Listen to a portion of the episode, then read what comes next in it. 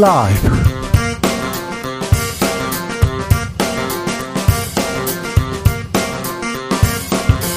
2022년 12월 8일 목요일입니다. 안녕하십니까. 주진우입니다. 정기 국회 회기가 내일 끝납니다. 여야는 내년도 예산안 아직 처리하지 못하고 막판 협상 이어가고 있습니다. 민주당은 정치가 죽었다고 외치고 있고요. 국민의힘에서는 예산안을 볼모로 이재명 사법 리스크 물타기 한다 이렇게 주장하고 있는데요. 국민의힘 주장 성일종 정책위 의장에게 들어보겠습니다.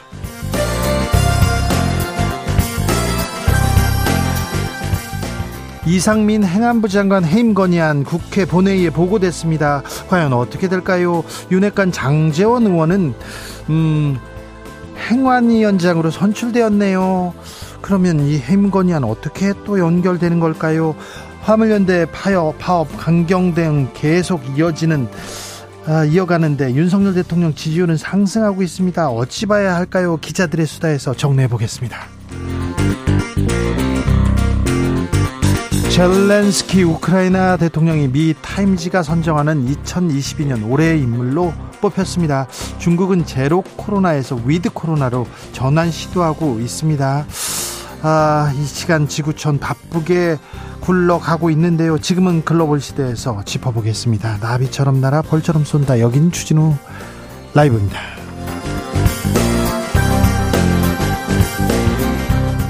오늘도 자중자애 겸손하고 진정성 있게 여러분과 함께 하겠습니다. 중요한 건 꺾이지 않는 마음. 이 말 기억하시죠? 우리 선수들에게도 정말 큰 영향을 줬습니다. 아, 우리 선수들, 우리 팀, 그리고 우리 국민들도 인생에 있어 어떤 바람에도 꺾이지 않고 앞으로 나아갔으면 합니다. 아, 어제 월드컵 마치고 귀국한 캡틴 손흥민 선수가 기자회견에서 이런 얘기를 해서 어, 너무 좋았습니다. 꺾이지 않는 중요한 건 꺾이지 않는 마음이다. 너무 큰 영향을 줬다. 어, 포르투갈전이었죠. 극적인 16강 진출을 확정하는 어, 그 경기 마친 후에 중요한 건 꺾이지 않는 마음이란 문구가 적힌 태극기를 흔들어서 화제가 됐는데요. 중요한 건 꺾이지 않는 마음이다. 네. 여러분에게 중요한 건 어떤 마음입니까? 중요한 건 어떤 마음이다. 이 채워주십시오. 중요한 건 땡땡땡 하는 마음이다. 땡땡땡을 이렇게 채워주습니다 중요한 건 그녀의 마음이다. 좋습니다. 중요한 건 아이고 그분의 마음이다. 이거 이런 것도 좋고요. 네. 왜 그분에는 한숨이 들어가는 걸지요. 네. 샵 9730 짧은 문자는 50원 긴 문자는 100원입니다. 콩으로 보내시면 무료고요. 그럼 주진우 라이브 시작하겠습니다.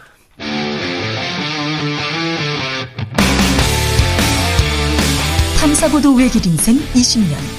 주 기자가 제일 싫어하는 것은?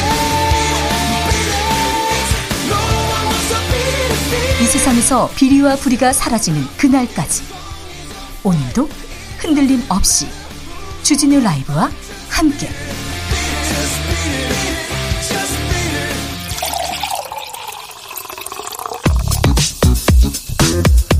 진짜 중요한 뉴스만 쭉 뽑아냈습니다. 주스. 정상근 기자 어서 오세요. 안녕하십니까? 이상민 행안부 장관 해임 건의안 어떻게 됐습니까? 네, 민주당이 발의한 이상민 행정안전부 장관에 대한 해임 건의안이 오늘 국회 본회의에 보고됐습니다. 어, 이에 따라 해임 건의안은 내일 예정된 본회의에서 표결에 붙여질 예정입니다. 민주당은 해임 건의안을 통해 이상민 장관은 법률에 따라 부여된 재난 및 안전관리에 관한 의무를 이행하지 않았을 뿐만 아니라 참사의 성격과 의미를 축소하기에 급급했고 장관의 법적 책임을 회피하는 데 골몰했다라고 지적했습니다. 정의당은 탄핵으로 가야 된다 이렇게 주장합니다. 네, 이정미 정의당 대표는 오늘 국회는 행정부를 견제할 수 있는 가장 큰 권한을 사용할 때라면서 이상민 장관에 대한 탄핵을 논의해야 한다라고 주장했습니다. 어, 이정미 대표는 윤석열 대통령에게 일말의 책임감도 찾아볼 수 없었다라면서 어, 예정된 대통령 거부권 행사로 시간만 허비할 수 없다라고 주장했습니다. 대통령이 주재한 회의에서 이태원 압사 참사 그런데 압사는 빼라 이런 지시가 나왔어요? 네, 이태원 압사 참사가 벌어진 다음 날 오전 윤석열 대통령 주재로 중대본 회의가 긴급 소집됐었는데요. 어, 이 자리에서 사고 명칭 중 압사라는 단어를 빼기로 결정했다고 KBS가 보도했습니다.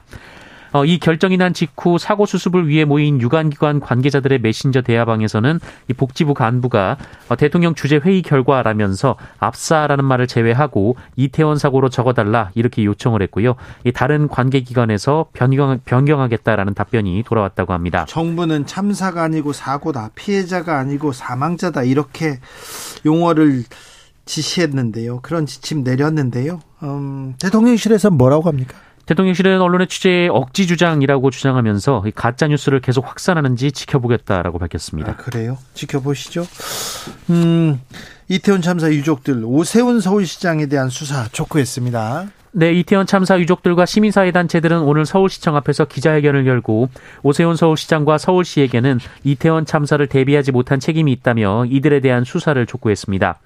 아, 민변 측은 서울시는 다중인파가 몰릴 경우 안전 대책을 수립하고 재난 상황실을 운영해 참사에 대응해야 하는 역할을 하지 못했다라고 지적했고요. 예? 이태원 참사로 사망한 고 이남훈 씨의 모친은 비 오는 날 미끄럼 조심하라는 안전 문자까지 보내면서 왜 그날 안전 문자를 보내지 않았냐라고 비판했습니다.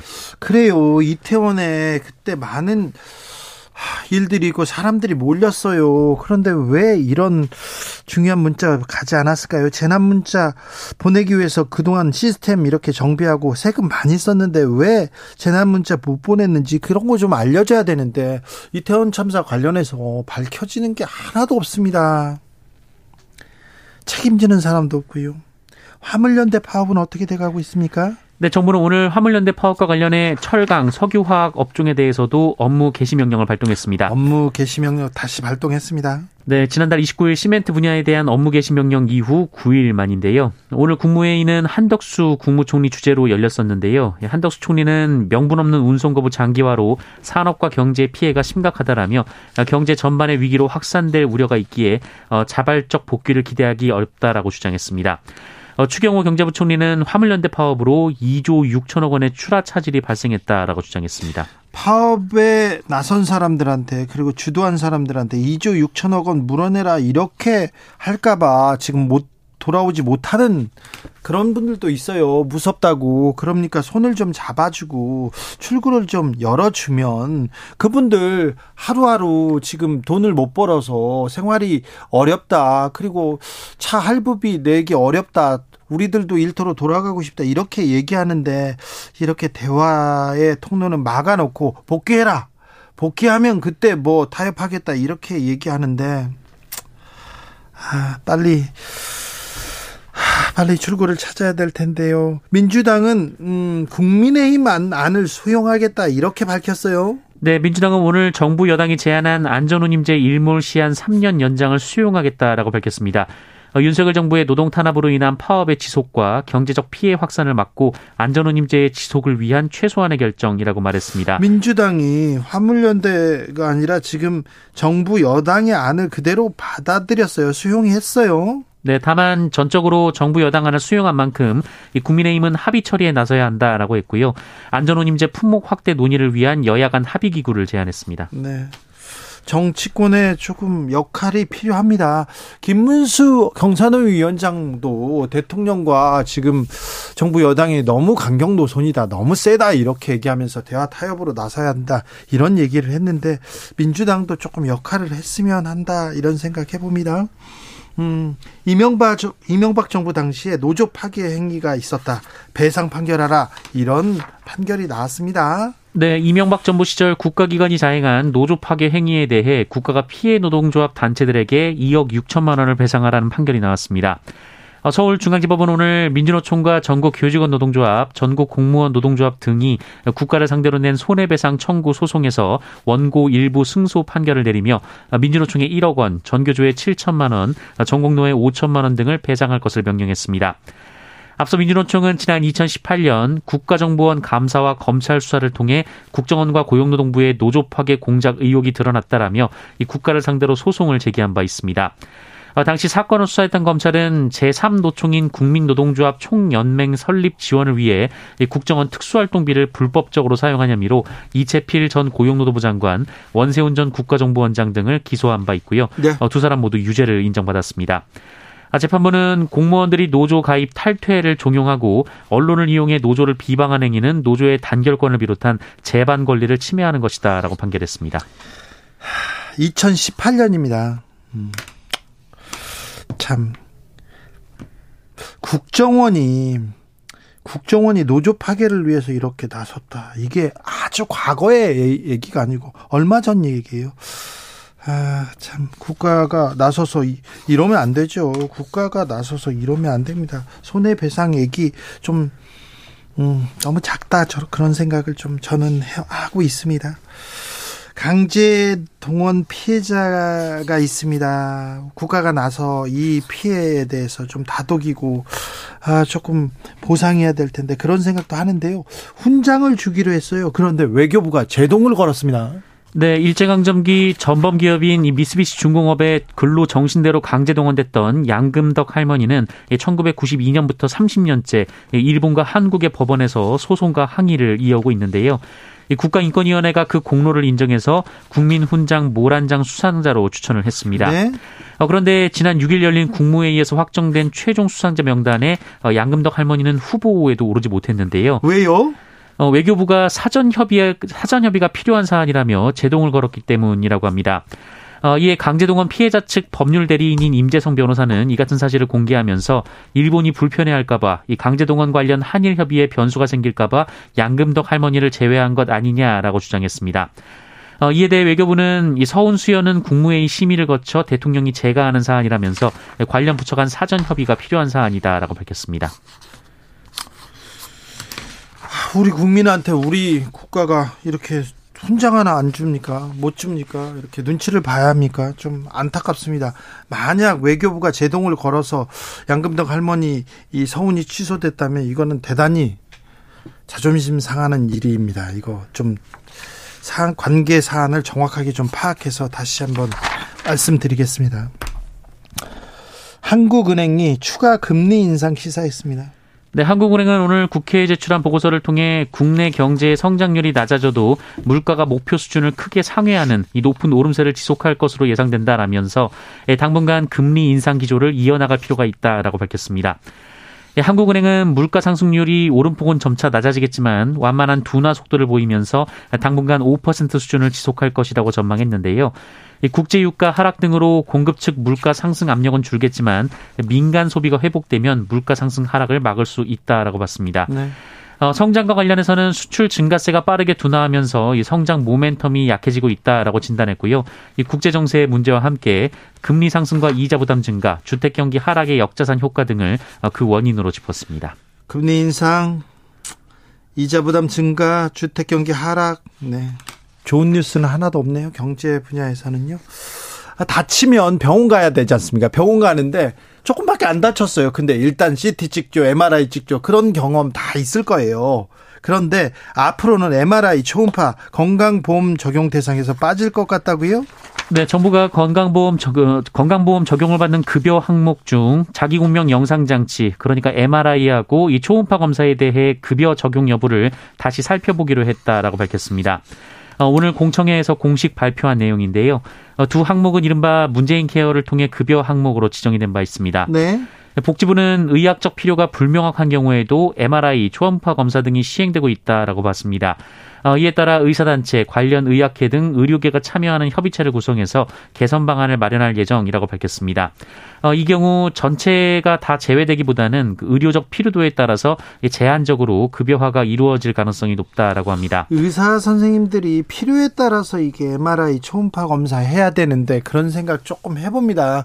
아니 선생님 이거 별거 아닌데 이게 치료해 주면 안 됩니까? 빨간 약만 치료 주시면 될 것 같은데요. 그런데 그래도 뭐 이게 병원의 방침입니다. 이거 해야 됩니다. 이렇게 얘기하는 경우가 많았거든요. 그래서 과잉 진료다 이런 얘기 많았는데 현명한 좀 합의를 좀 도출했으면 합니다. 국토부에서 재건축 기준 대폭 완화합니다. 네, 국토부는 내년부터 재건축의 첫 관문인 안전진단의 문턱을 크게 낮출 것이라고 발표했습니다. 네. 어, 재건축 안전진단 기준은 지난 2018년 문재인 정부에서 구조 안전성 비중을 어, 종전 20%에서 50%로 크게 상향한 바 있는데요. 어, 국토부는 이로 인해 안전진단 통과단지가 급격히 줄면서 도심 내 양질의 주택 공급 기반이 위축됐다라고 주장하며 어, 이를 다시 50%에서 30%로 낮추겠다라고 밝혔습니다. 주택 경기 활성화를 위한 노력 같은데 네. 어떻게 시장에는 영향을 미칠지 보죠. 노옥희 울산 교육감이 심장마비로 돌연 사망했습니다. 네, 노옥희 울산 교육감이 오늘 갑작스레 세상을 떠났습니다. 향년 64인데요. 어, 고인은 오늘 점심 울산시 남구의 한 식당에서 모임을 하던 중 심장마비 증세가 온 것으로 알려졌습니다. 점심 때까지는 아무렇지도 않았다고 합니다. 네, 이에 급히 빈금 병원으로 이송돼서 심폐소생술을 받았습니다만 사망 판정을 받았습니다. 네, 고인의 명복을 빌겠습니다. 한 연세대 학생이 청소 노동자 집회한다고 수업권 침해받았다고 고소했지 않습니까? 경찰이 무혐의로 이렇게 판단했습니다. 네, 연세대 재학생 이동숙 씨는 지난 5월 초 이 민주노총 공공운수노조 연세대 분해 집회 소음으로 수업권을 침해받았다며 이 청소노동자들을 경찰에 고소한 바 있습니다. 예. 앞서 노조는 지난 4월 학교 측과 교섭이 결렬된 후 5개월간 매일 점심시간에 학생회관 앞에서 집회를 진행했는데요. 네. 아, 이들은 시급 인상, 학내 휴게실 설치, 인력 확충 등을 요구했는데 어, 지난 8월 합의는 됐습니다. 어, 경찰은 이 수업권 침해, 어, 업무 방해에 대해서는 협의가 성립되지 않는다라고 봤습니다. 어, 경찰은 일부 수업에 방해가 되고 학생들이 불편을 겪은 것은 맞지만 이 법에서 말하는 업무 방해가 초래됐다고 보기는 어렵다라고 설명했습니다. 알겠습니다. 네. 음, 모든 학생들이 이렇게 생각하지는 않는데요. 네, 업무 방해를 했다고 수업권 침해 받았다. 그러면서 학생 학생이 청소 노동자를 이렇게 고소했습니다. 네. 많은 것을 생각하게 하는데 아 참 우리가 잘못 못 보여줬구나, 못 가르치고 있구나 이런 생각도 해봅니다. 네. 공부 말고 또 인생에 대해서도 좀 고민해봐야 될 텐데 먼저 인간이 되는 것도 공부해야 될 텐데 그런 생각도 좀 하고요. 나부터 잘하자 이런 생각도 합니다. 네. 아 드디어 나오고야 말았어요. 오늘이 오늘 안 나와도 되는데 나왔습니다. 수능 점수 말입니다. 네, 문이과 통합형 2년 차였던 올해 대학 수학 능력 시험은 국어는 평이했던 반면 수학은 지난해만큼 어려웠던 것으로 나타났습니다. 수학이 어려워가지고 그래가지고 이과 학생들만 그렇게 좀 에이 이렇게 이득을 봤다 이런 얘기도 나옵니다. 네, 이 수학 영역의 경우 이 시험이 어려울수록 상승하는 표준 점수 최고점이 약간 하락은 했지만 이 만점자 수는 지난해 대비 3분의 1 정도 나왔습니다. 네. 어, 반면 지난해 이른바 불수능을 이끌었던 국어 국어 영역은 이 표준 점수 최고점이 15점이나 떨어지면서 예상보다 쉬웠다는 평가가 나왔습니다. 네.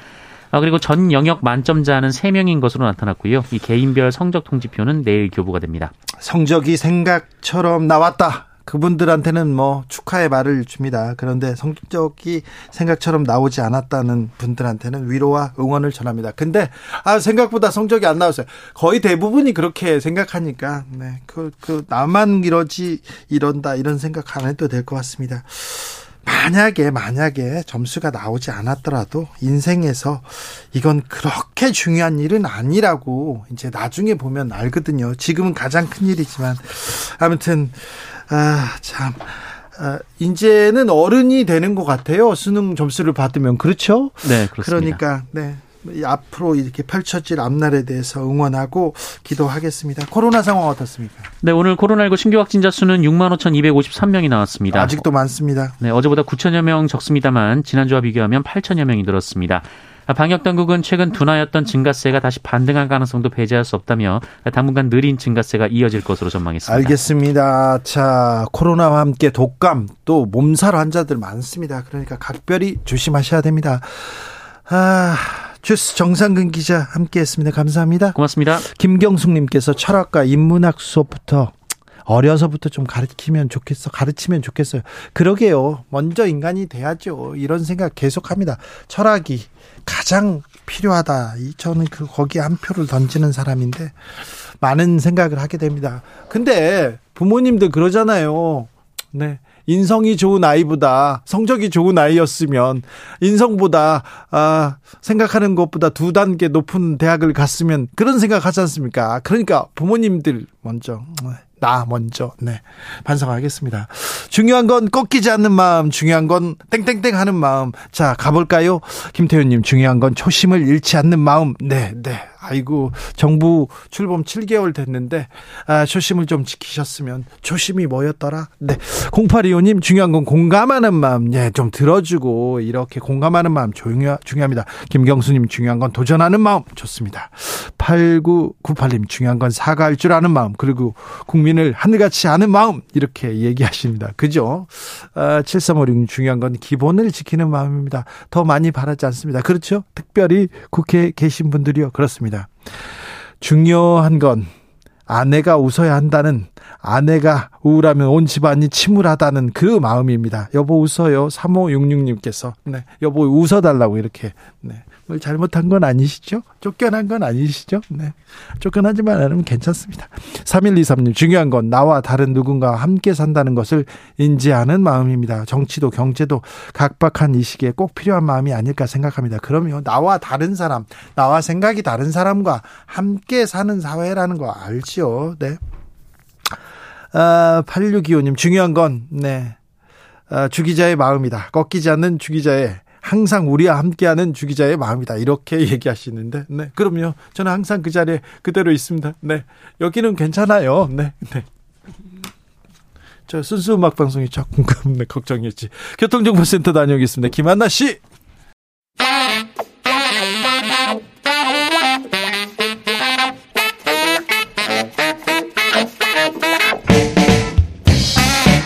세계는 넓고 이슈는 많다. 우리의 시야를 국제적으로 넓혀 보겠습니다. 국내 뉴스, 국제 이슈 다 덤벼라. 지금은 글로벌 시대. 국제적 토크의 세계로 들어가 보겠습니다. 군사 외교 안보 전문가 김종대 전 의원. 안녕하십니까. 세계적인 평론 스케일 임상훈 인문결 연구소장. 안녕하십니까. 네.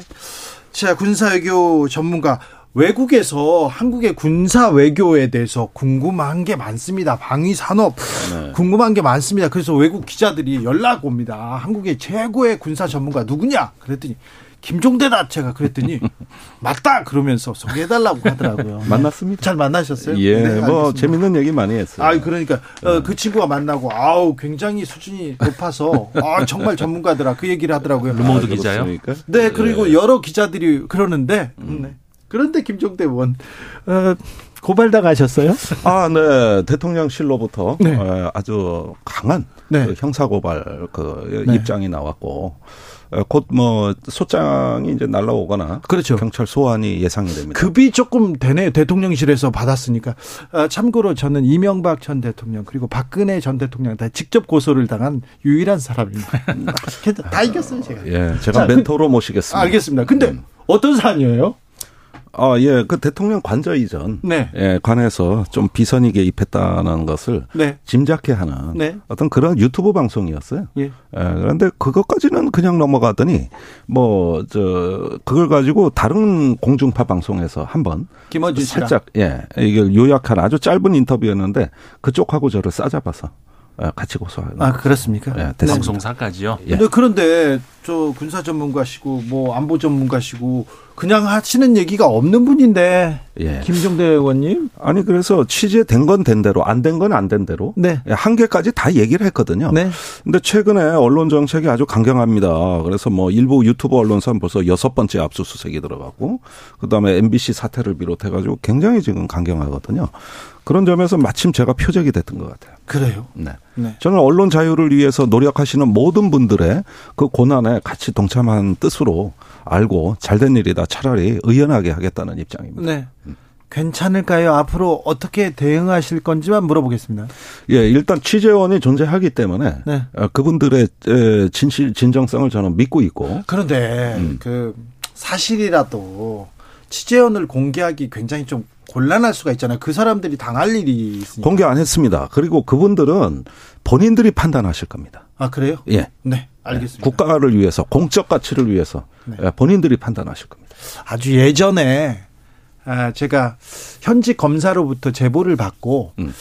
아, 제보를 받고 이렇게 폭로를 했었습니다. 음. 그때 뭐 고발 사주였어요. 네. 현직 검사가 아니 현직 판사가 음. 판사가 부인 문제를 부인 사건을 빨리 음. 고소해라. 음. 빨리 기소를 해가지고 넘기면 자기가 처리하겠다. 음. 그분은 김재호 판사였고요. 음. 그 당사자는 나경원 전 의원이었어요. 아 무슨 사건인지 네네. 알겠네요. 그때 음. 그때 고, 고소를 했어요 저한테. 네. 저를 고소를 했을 때 제가 제보자를 밝히지 않았거든요. 네. 왜 그러냐면 그분이 괴로워하는 걸 원치 않아서 음. 그랬더니 구속영장을 치려고 음. 하니까 그 제보자가 손을 들고 나왔습니다. 아, 나온 사람은 박은정 검사였습니다. 예, 유명한 사건이죠. 네, 그 사람 저한테 구속영장을 치려고 했던 사람은 이시연 검사였는데 그분은 지금 어, 용산 대통령실에 계시고요. 아 그렇군요. 네, 네. 지금 박은정 검사는 조사를 받으러 다니고 있습니다. 예, 그렇죠. 자, 다른 얘기로 넘어가겠습니다. 네. 본론으로 넘어. 아니, 저, 참, 제보자에 대해서 어떻게 해야 되는지 참 고민이 많을 것 같아서 네. 얘기했습니다. 네.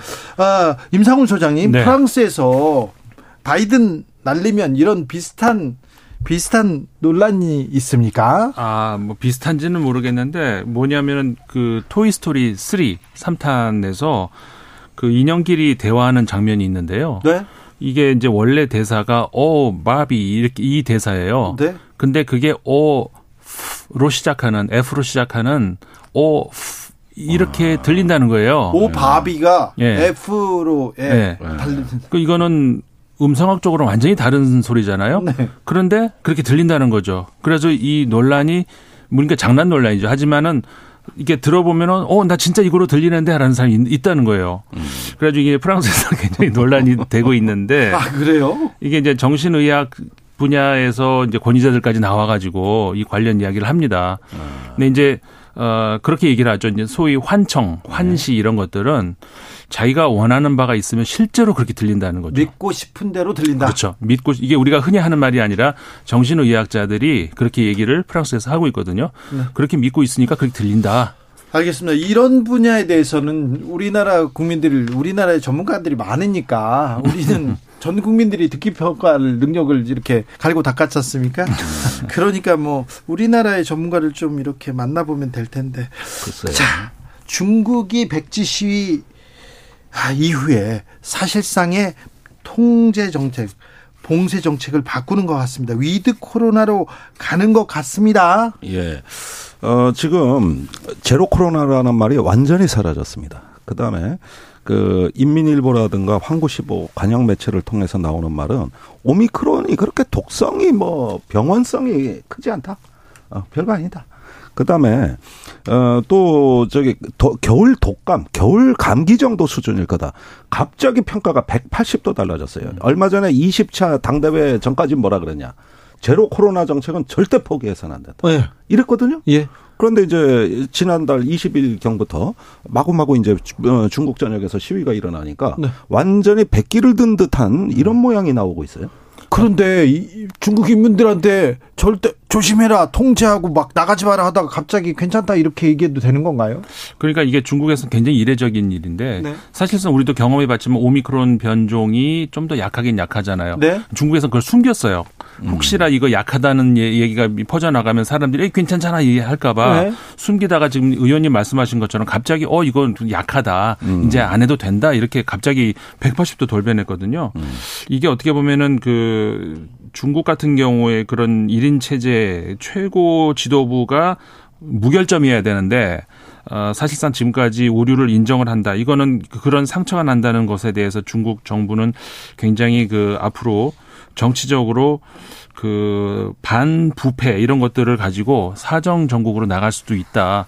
그렇지 않으면은 지금 이렇게 그 전반적인 어떤 전 그러니까 전방위적인 시위를 통해 가지고 정부가 후퇴했다. 이건 중국 정부가 받아들일 수 없는 일이거든요. 이게 네. 앞으로 좀 중국 정부가 어떻게 대응할지 좀 지켜봐야 될 것 같아요. 근데 이게 그렇다고 하루아침에 with 코로나로 갑자기 서구와 같은 수준으로 바뀌는 것은 아니고 굉장히 네. 위험하죠. 예, 이제 조금씩 조금씩 풀어 내년 상반기나 돼서야 이제 with 코로나라고 부를 만한 상황이 된다는 건데 네. 문제는 말입니다. 이렇게 되면은 이제 논점이 달라지는 것이 이제 중국 백신과 서구 백신의 우열이 확연히 드러나는 국면이 되는 겁니다. 그러니까요. 이건 중국의 위신 추락이에요. 중국의 시노벤 백신이라는 게 이게 원리가 보니까 죽은 바이러스에다가 치료제가 전달이 되는 거거든요. 얹어서. 그런데 서구에서 하는 거는 메신저 RNA 백신이라 네. 그래가지고 유전 물질에다가 이 메신저로 활용해서 그 저 면역 체계를 일깨우는 겁니다 우리 몸에. 그런데 이게 혁명적이거든요. 한 번도 없었던 방식의 서구가 의료 혁명에 음. 마침내 신지평을 연 거예요. 그렇죠. 코로나 이 성과를 인정 안 하고 있단 말이에요. 그렇죠. 중국이. 예. 그러다 보면은 과학과 이성에 대한 어떤 중국의 이 권위주의 체제의 어떤 후진적인 모습이 드러났을 때 이때가 문제가 되는 김종대 거죠. 위원님의 판단 분석대로라면 중국 백신이 뭐 파이자나 모더나에 비해서 좀 떨어진다. 음. 아, 예방 능력이 떨어진다 이렇게 보시는 거죠. 임상훈 소장님도 비슷하게. 아니 그거는 객, 객관적인 수치로도 다 드러난 거예요. 그런데 그러면요 앞으로 with 코로나로 가면 코로나가 중국을 휩쓸 건데요. 음. 그걸 어떻게 대비하고 어떻게 대응하느냐에 따라서 중국 경제가 이렇게 이렇게 무너지거나 흔들리면 전 세계 경제, 우리 경제도 마찬가지고 이게 걱정입니다. 그러니까 이게 지금 굉장히 잘못된 것이 지금에 와가지고 이제 갑자기 이제 확 물러섰는데 그러니까 시위가 이 정도까지 확산될 줄 몰랐겠죠. 예? 그러니까는 어쩔 수 없는 그런 상황이라고 볼 수는 있지만 이미 그 코로나 대응에서부터 잘못된 건 분명 확신 확실해요. 전 세계는 한번 코로나가 지나갔는데 또 네. 중국에서 다시 중국발 그렇죠. 이거 걱정이에요. 면역 체계가 제대로 그 안 갖춰졌거든요. 예? 오히려 지금 그 코로나 제로 코로나를 이제 버리고 with 코로나로 간다라고 이런 그 정부의 그 방침이 바뀌면서부터 오히려 중국에서는 젊은 사람들은 환호를 하지만 노인들은 갑자기 위축되는 그런 경향이 있어요. 갑자기 이제 가게 나이가 든 분들은 가게를 문을 닫는다. 그러니까 면역 체계가 그렇게까지 갖춰지지 않은 상태에서 갑작스러운 변화거든요. 네. 이게 중국 그 백신이 효과가 떨어진다는 것이 수치로도 나오기 시작하면서 그러니까 초기에는 뭐 이해할 수 있죠. 우린 경쟁 체제에서 우리 께 낫다. 왜냐하면 조금 전에 김종대 의원님 말씀하신 것처럼 그 R RMA 그 R, 방식이 mRNA, mRNA 네, 방식이. 예, 그 전에는 사실은 그 잘 증명이 안 된 그런 네, 과거에는 예. 없었으니까. 근데 중국에서는 이게 증명된 바 없다 그러면서 자기식으로 전통 방식인데 이렇게 하려고 했다가 결국은 아 이게 효과가 떨어지는구나. 그리고 그러니까 이 확진자를 막는데도 떨어졌지만 중증으로 가는 것도 사실 떨어졌거든요. 그랬으면은 그 다음에 부스터 샷을 발 빠르 이렇게 재빠르게 그러면 인정을 하고 옮겨갔으면 되는데 그걸 안 해버린 거죠. 그 중국에서는 지금 그 이미 이민들도 이 중국식 그러니까 시노백의 효과가 떨어진다는 걸 다 알고 있어요. 그러니까는 안 한다는 거 접종을 안 해요. 그 이제 3차, 4차를 안 해요. 그런데 지금은 어째 어쨌든 뭐 통제로 그리고 봉쇄로 막아왔는데 네. 코로나 막을 수 없잖아요. 우리가 봤잖아요. 전 네. 세계에서 봤잖아요. 코로나가 중국을 한번 휩쓸기는 할 것 같아요. 그럼. 그렇습니다. 이게 그래서 지금 전 세계 걱정이 된 거예요. 그렇죠. 이제 중국발 대유행이 시작되는 거 아니냐. 예, 예. 전 세계가 가까스로 이렇게 이제 안정돼 가고 있던 터에 중국의 대규모 환자 발생이 있을 때 네? 이전 세계가 그거 남의 일이 아니란 말이죠. 그렇죠. 이제 다 전 세계로 확산이 될 거고 그다음에 중국 경제는 더 무너지고 지금 중국에요. 우선 응급 의료 체계가 중증 환자를 수용할 수 있는 체제가 대단히 기반이 취약하다면서요. 열악하죠. 예. 그리고 여러 가지 어떤 이런 예방 또 어떤 그 환자 수용 이런 부분이 부족하다 보면은 이것이 어쩌면은 내년에 어떤 중국의 또 다른 대유행으로 됐을 때 그 피해는 전 세계로 확산이 된다는 거죠. 그렇죠. 그렇다면은 이제는 서구에서도 중국의 반역 정책에 관여할 가능성이 굉장히 높습니다. 음. 예. 어떤 서구에서도 또 지원을 해줘야 되겠다는 제안을 내놔야 돼요. 중국 보고 스스로 하라고 할 수가 없으면 서구하고 긴밀하게 이런 방역 문제 협의하자. 이렇게 해서 또 새로운 관계 맺기도 갈 수도 있는 거거든요. 어떻게 보면은 그 제가 방역 전문가 아닌데 이런 말씀 드리는 게 좀 조심스럽긴 합니다만은 현실적으로 가장 그 현실 가능성이 있는 그 방식은 지금이라도 중국 정부가 빨리 인정하고 그 부스터샷의 경우라도 그, 그, 파이자나 모더나 등 뭐, 약간 뭐 아스트라제네카가 됐던 서구에서 만들어낸 걸 받아들여야 돼요. 그게 거의 그런 방, 그 외에는 지금으로서 다른 방법이 저는 안 보입니다. 저는 그렇게 되는 순간 여태까지 쌓아 올린 시진핑의 위신에 절반은 무너진다고 봅니다. 근데 그 이후에 네. 너무 위험해요. 그 그러니까 이 여태까지 네. 중국이 서구의 팬데믹, 미국에서 엄청나게 팬데믹이 확산될 때 자기네 체제가 승리했다고 음, 어, 선전을 해왔단 말이에요. 이게 가짜가 되는 거예요. 그렇죠. 이렇게 무너져 버리면 아니, 가짜인지는 예. 중국 사람들도 다 알 거예요. 아, 이번에 월드컵, 월드컵 경기 보고 알았죠. 뭐. 알았죠. 네. 예. 그러니까 이런 면에서 지금 등, 중국 특색의 사회주의라고 하는 그렇죠. 예, 이 발전 전략에 중대한 차질이 있을 수가 있는 것이죠. 아무튼 중국의 태세 전환 레나님께서 시진핑도 국민 눈치 보는데 우리나라 정치인들은 왜 안 보지? 얘기합니다. 7452님 with 코로나로 중국에게 혹독한 겨울이 올 것 같습니다. 오겠죠. 이거는 반드시 옵니다. 우리도 좀 잘 대비해야 될 텐데 두 분이 방법을 알려주세요. 얘기했는데 네.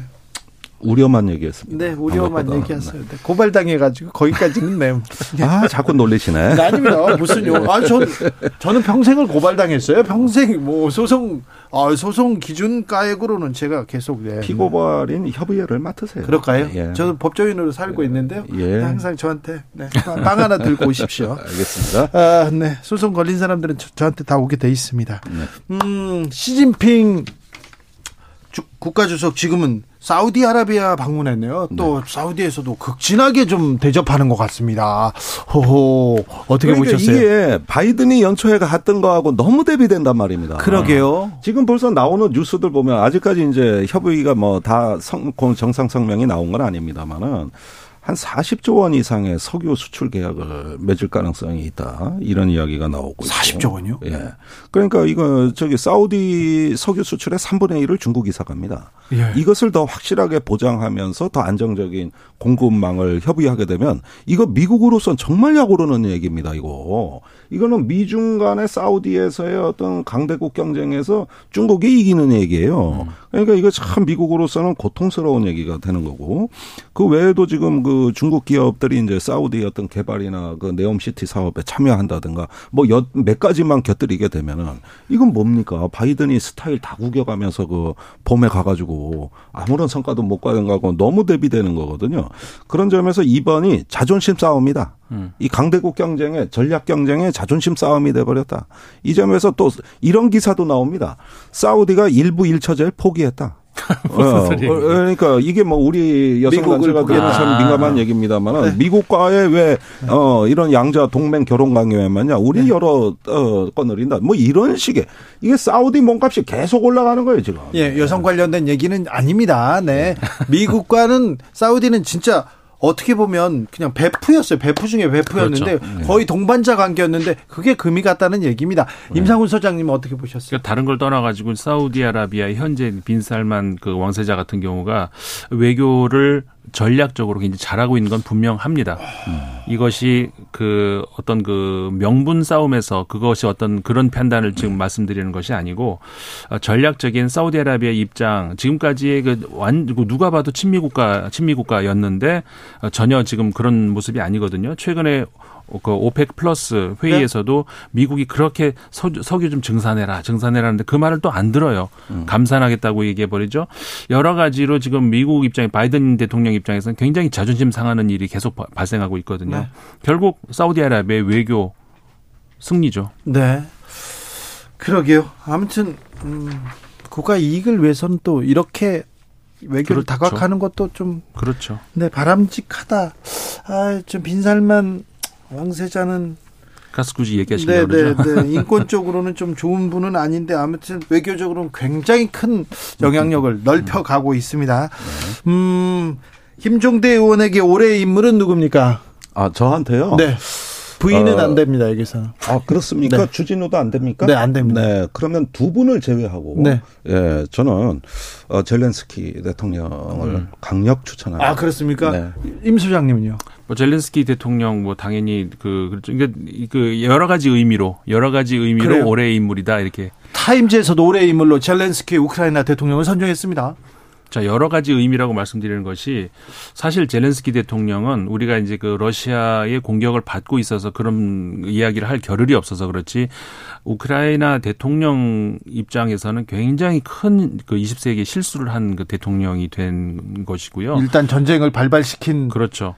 어, 전쟁, 그러니까 어떠한, 그, 무엇, 이런 얘기 우리 많이 하잖아요. 어떤 명분, 무엇을 다 들이래도 어쨌든 전쟁은 막아야 되는 거 아니겠습니까? 막아야죠.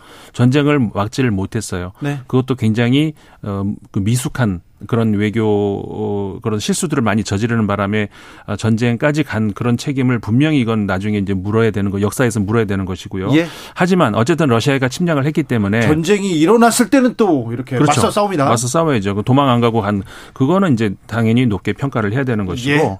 어, 특히 이제 그 우크라이나 어, 대통령보다는 우크라이나 국민들 사실 우크라이나 국민들이 국민들에게 저는 올해 인물들 를 오히려 그, 그 저도 우크라이나 국민들한테 올해 인물 네, 네. 이렇게 박수를 보내겠습니다. 네. 예, 사실은 그 부총리 겸 디지털 혁신부 장관 미하일 페로도프 장관이 사실은 기여도가 아주 높고 저는 그 사람을 영웅이라고 봅니다. 네. 예, 모든 트위터 전쟁을 다 진두지휘했고 음. 일론 머스크를 끌어들였고 이렇게 해서 전세를 바꾼 사람인데 젤렌스키는 코미디언 출신이고 예. 나름대로 어떤 국민들한테 영감을 줬던 것이죠. 예. 근데 국내 언론에 안 나온 대목이 하나 있어요. 예. 전쟁이 나고 우크라이나 특, 아, 저 러시아 특수부대 알파팀 두 팀이 우, 어, 키우에 들어왔습니다. 체포조였어요. 예. 이때 바이든이 에, 젤렌스키를 독일로 망명시키고자 했는데 네. 어, 젤렌스키 경호팀 내에서 러시아 협조자가 있었습니다. 음. 그날 이제 경호팀끼리 총격전을 벌였어요. 아. 그러고 나서 이제 독일 망명이 안 되자 폴란드로 이번엔 빼내려고 했습니다. 그래서 미국 특수부대 헬기가 들어갑니다. 실어서 날, 폴란드로 날아가려고. 네. 이때 거부하고 죽어도 여기서 죽겠다. 이러면서 그 저 안가를 네 번 옮겨 다니면서 장관들도 못 만났어요. 예. 이 러시아 저격조가 이번엔 들어왔습니다. 예. 그래가지고 그 피해 다녔는데 어 이때 우크라이나 완전히 망한 나라였습니다. 어 완전히 망하고 시스템이 마비됐는데 만약에 그때 젤렌스키한테 어떤 또 또 뭐 변수가 생겼다면 또 이 전쟁이 모르죠. 예. 그때 젤렌스키의 용기 있는 행동 하나가 역사를 바꿉니다. 예. 완전히 무너진 나라를 일으켜 세우는 거거든요. 처음에는 예. 근데 망명하고 도망가려고 했어요? 그거를 일단은 미국이 망명시키고 싶어 했어요. 희생이 커진다. 아. 어, 왜 싸우냐? 상대가 안 되는데. 그러면서 마크 밀리 합참의장은 의회 보고에 뭐라 그랬냐면은 저 우크라이나는 전쟁이 나면 72시간 이내에 무너진다 그랬어요. 그렇죠. 모든 전문가들이 네. 사흘 안에 다 끝난다고 했잖아요. 그러니까 마크 밀리가 얼마나 웃기는 양반이냐면은 아프간에서는 무너지는 정부를 보고 안 무너진다 그랬던 양반이 이번에는 안 무너지고 용기 있게 버티는데 무너진다고 했거든요. 그래서 미국 합참의장 말은 반대로만 믿으면 돼요. 미국의 정보력이 왜 그 모양입니까? 아니 초 강대국의 정보 판단이 네. 그래서 이것도 문제입니다. 그런 상태에서 이 모든 역사를 걸 젤렌스키가 이제 휴대폰 카메라로 촬영한 그 영상 음. 메시지에서부터 변화가 시작됐다. 그렇죠. 예, 이게 연결된 세계에 우리가 새로운 어떤 양상을 본 거예요. 네. 그런 점에서 또 그 밑에 디지털 참모 부총리 미하일 페로도프는 모든 실리콘밸리의 기업을 끌어들이면서 네. 이 무너진 나라에서 정부 기능을 유지하고 반격 작전을 가능하게 한 인물입니다. 네. 영웅들이죠. 음. 이 이 상황 그러니까 우, 크라이나 전쟁에서 있었던 일 우리가 조금 좀 분석해 보고 해석해 봐야 됩니다. 그리고 이 전쟁이 미치는 파장들, 경제적 영향, 우리는 어떻게 될 건지, 동북아에 미치는 영향 공부도 좀 꼼꼼히 해야 될 것 같아요. 근데 걱정이 아 푸틴 러시아 대통령의 이 미치광이 전략입니다. 음. 핵무기 얘기 또 합니다. 또 네. 언급합니다. 핵무기는 방어와 반격 수단이다 이렇게 얘기해서 긴장 고조시킵니다. 어떻게 됩니까? 예, 그런데 그그 직전에 있었던 사건을 눈여겨 보셔야 되는데 5일하고 6일 날 그 러시아의 우크라이나 접경 지역에서 거리가 멀지 않은 그 비행기 비행장 여기에 우크라이나에서 보낸 것으로 추정이 되는 드론이 날라와 가지고 네. 비행기를 파괴하고 사람을 사망케 했거든요. 드론이 한 러시아 아니라 두 번이나. 네. 예, 이렇게 되자 여기에 대한 반응으로 핵무기 얘기를 또 꺼낸 것 같습니다. 근데 왜 우크라이나가 그러면 그 비행장에 드론을 보냈겠느냐? 거기가 핵을 중력 핵폭탄을 투하하는 핵폭격기가 발진하는 장소로 보여지거든요. 그러니까 이게 우크라이나도 우리도 kill chain 전략을 쓸 수 있다. 네. 어, 핵을 쏘면은 그거를 탐지해서 그 발진 기지를 제압할 수 있다. 이걸 보여준 거거든요. 이게 우크라이나식 kill chain인 작전이라고 보여지는 거고. 네. 그러자 푸틴은 핵무기는 방어 수단이자 반격 수단으로서 이거는 저기 러시아가 얼마든지 또 쓸 수 있다는 이런 어떤 무언의 메시지를 또 내보내는 거거든요. 그 이런 어떤 고도의 전략적 심리전이라고 저는 생각이 돼요. 사실 이번 그 드론 공격이 전쟁 2월 전쟁 이후로 사실 뭐, 뭐 러시아 본토가 처음 공격받은 거잖아요. 네. 이번 이번 공격이. 어 근데 그 말씀하신 것처럼 김종대 의원 말씀하신 그런 중요한 군사 시설이 만약에 거기 있다면은 아니 러시아가 이 드론 몇 몇대 가지고 공격을 받아가지고 사망자까지 나올 정도로 그렇게 허술할 수가 있을까? 또 한번 음. 러시아의 어떤 그 치명적인 그 허점을 드러낸 거 아닌가 그런 음. 생각이 또 들 수밖에 없고요. 네. 근데 여기에서 약간 뉴스에서 조금 소홀히 취급되는 건 뭐냐면은 여전히 그 벨라루시입니다. 지금 세르베이 쇼이고 러시아 국방장관이 어, 벨라루시에 들어간 것으로 확인이 됐고 비밀 조약을 맺은 걸로 돼 있어요. 내용은 아직 밝혀지지 않고 그다음에 벨라루시에 수천 명의 러시아군이 계속 확인되고 움직이고 있고 러시아가 벨라루스한테 참전을 강하게 압박하는 거예요. 예. 그러면서 벨라루시가 최근 군인 군부대 이 작전 배치 이동이 시작됐다는 뉴스가 나오고 있어요. 이게 단신으로 나오고 있습니다만 굉장히 중요한 기사입니다. 그런 점에서 일단은 겨울 전쟁에서 러시아를 일단은 그 저 전쟁 그 범위를 일단은 벨라루시 쪽으로 확산시키면 폴란드가 이제 목전에 음. 위협을 갖게 되고요. 그다음에 우크라이나에 대한 새로운 포위 전략이 생기는 것이죠. 러시아 입장에서는 서진을 하는 거죠. 그렇습니다. 전쟁이 장기화될 것 같네요. 네. 겨울 전쟁이 의외로 어려운 전쟁이 될 거라는 거. 알겠습니다. 네, 이 점은 좀 감안해야겠어요. 이란 반정부 시위는 어떻게 되고 있습니까? 어떤 결말을 맞을 것 같습니까? 이게 참 어려운 문제인데요. 그 분명한 것은 그 최근에 중국의 그 백지 시위도 그랬습니다만은 이란의 경우 이번 시위 같은 경우도 어, 전에 볼 수 없었던 아주 그 네. 심각한 이란 정부 입장에서 심각한 상황으로 전개되고 있거든요. 최근 들어와 가지고는 굉장히 그 이란 경제가 굉장히 어려운데 그럼에도 불구하고 어, 소상공인들 중심으로 해 가지고 대규모 파업이 들어갔어요. 그러니까 그들 같은 경우도 파업을 할 경우 자신들에게 어떤 피, 그 피해가 간다는 걸 알면서도 지금 하는 거거든요. 이 정도까지 그 반정부 시위가 거세진 적이 있을까 싶을 정도로 어떻게 보면 이란 정부가 그 호메이니 혁명 이후로 가장 힘든 그런 시간들을 보내고 있다. 이거는 분명해 보입니다.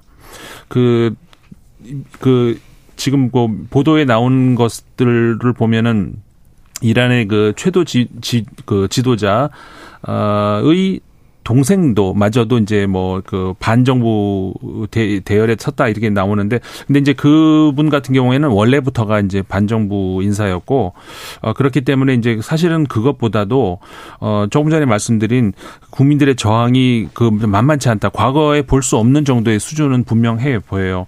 사망자 수도 지금 정부에서 발표한 것만 200명 사망이라는데 그러면은 그 어, 훨씬 많은 숫자라고 볼 수가 있거든요. 최소 400명 정도가 지금 사망한 것 것으로 보이고요. 그 시위 규모가 우리가 생각하는 그 이상으로 굉장히 심각한 단계로 가고 있는 것 같습니다. 예, 이게 뭐 과거의 오렌지 혁명이라고 네. 부르는 네. 그런 음. 양상으로 과연 갈 수가 있느냐. 어, 중국 정부 비슷하게 이란 정부도 유화책은 내놨습니다. 뭐 히잡 사용을 좀 완화하겠다는 네. 이런 법안이 제출됐다 그러고 그다음에 그 도덕 경찰이라고 하죠. 폐지한다고 네, 하죠. 그 히잡 안 쓴 여인을 납치했는데 결국은 의문사로 이렇게 음. 결과가 밝혀진 이런 어떤 부분들에 대해서 도덕 경찰을 폐지하겠다는 이야기까지 내놓고 있지만 이것으로 막아질 것 같지가 않아요. 네. 예, 지금 더 많은 어떤 자유와 인권 어 이런 걸 요구하는 건 근본적인 이란 사회의 변화를 요구하는 단계로 지금 어 진화하고 있거든요. 네. 그런 어떤 시민 혁명의 요소가 조금씩 나타나고 있다고 한다면은 이것은 정치적 변화를 아무래도 수반할 수 있는 이런 가능성을 염두에 둬야 될 것 같고 그러한 이란 정세의 불안정은 중동 전체로 파급된다. 아시다시피 이란은 그 시아파의 대부입니다. 네. 여기가 종주국이에요. 그렇죠. 그래서 곳곳에서 내전이 벌어지고 종족 간의 갈등이 있는 그 시아파 세력의 어떤 그 저기 근거지가 바로 이란이 되는 거거든요. 그럼 여기서 예멘 전쟁에도 영향을 미칠 수가 있죠. 지금 예멘도 아직까지 어, 내전이 심각한 상황이고요. 네. 아랍에미레이트에도 이게 영향을 줄 수가 있는 것이고 그래서 이 순위 시아파 간의 어떤 종족 분쟁에 이게 묘종의 또 어, 도화선 역할을 또 할 수 있다는 점에서 네. 중동 정세의 복잡성을 한층 가중시킬 것이다. 네.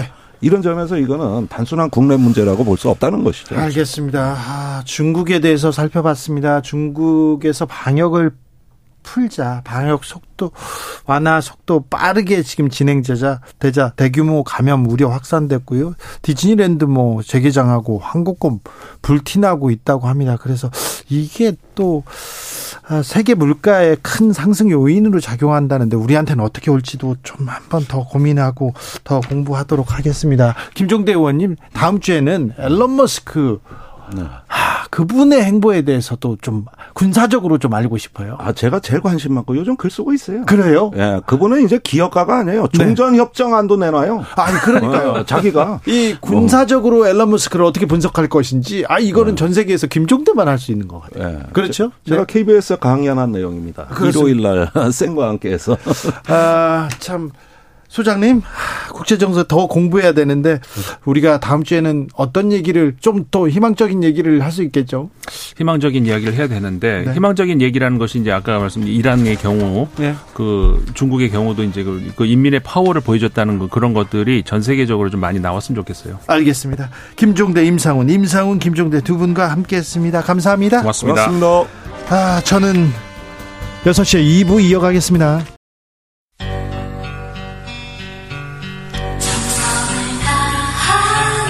정성을 다하는 국민의 방송. KBS 주진우 라이브. 그냥 그렇다고요.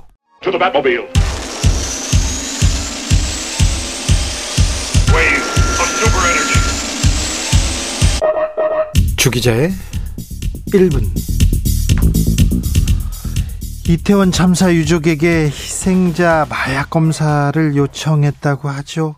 여러 명에게 거의 대부분에게 실제로 유족의 동의를 받아서 희생자 3명에 대한 마약 부검도 진행했다고 합니다. 서울 한복판에서 압사당한 것도 억울한데 검사는 희생자들이 마약 범죄로 인한 피해를 당했을 가능성을 언급했다고 합니다. 마약의 피해 중 하나가 압사라는 건가요? 그걸 어떻게 증명하쇼? 좀 말이 안 됩니다. 하나도 이해가 안 됩니다. 경찰이 이태원 참사 현장 유류품에 대한 마약 검사를 했다고 합니다. 동의도 없이 주인이 있었을 텐데 옷이나 휴대폰, 생수병, 사탕, 젤리 400여 점에 대한 검사 마약 검사에서 모두 마약과 관계 없다는 음성 판정 나왔습니다.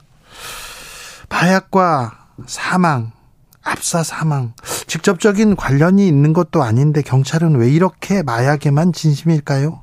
사가, 사고 원인이 마약 범죄와 관련돼 있다는 의혹이 제기돼 모든 가능성을 열어두고 조사한 것이라고요?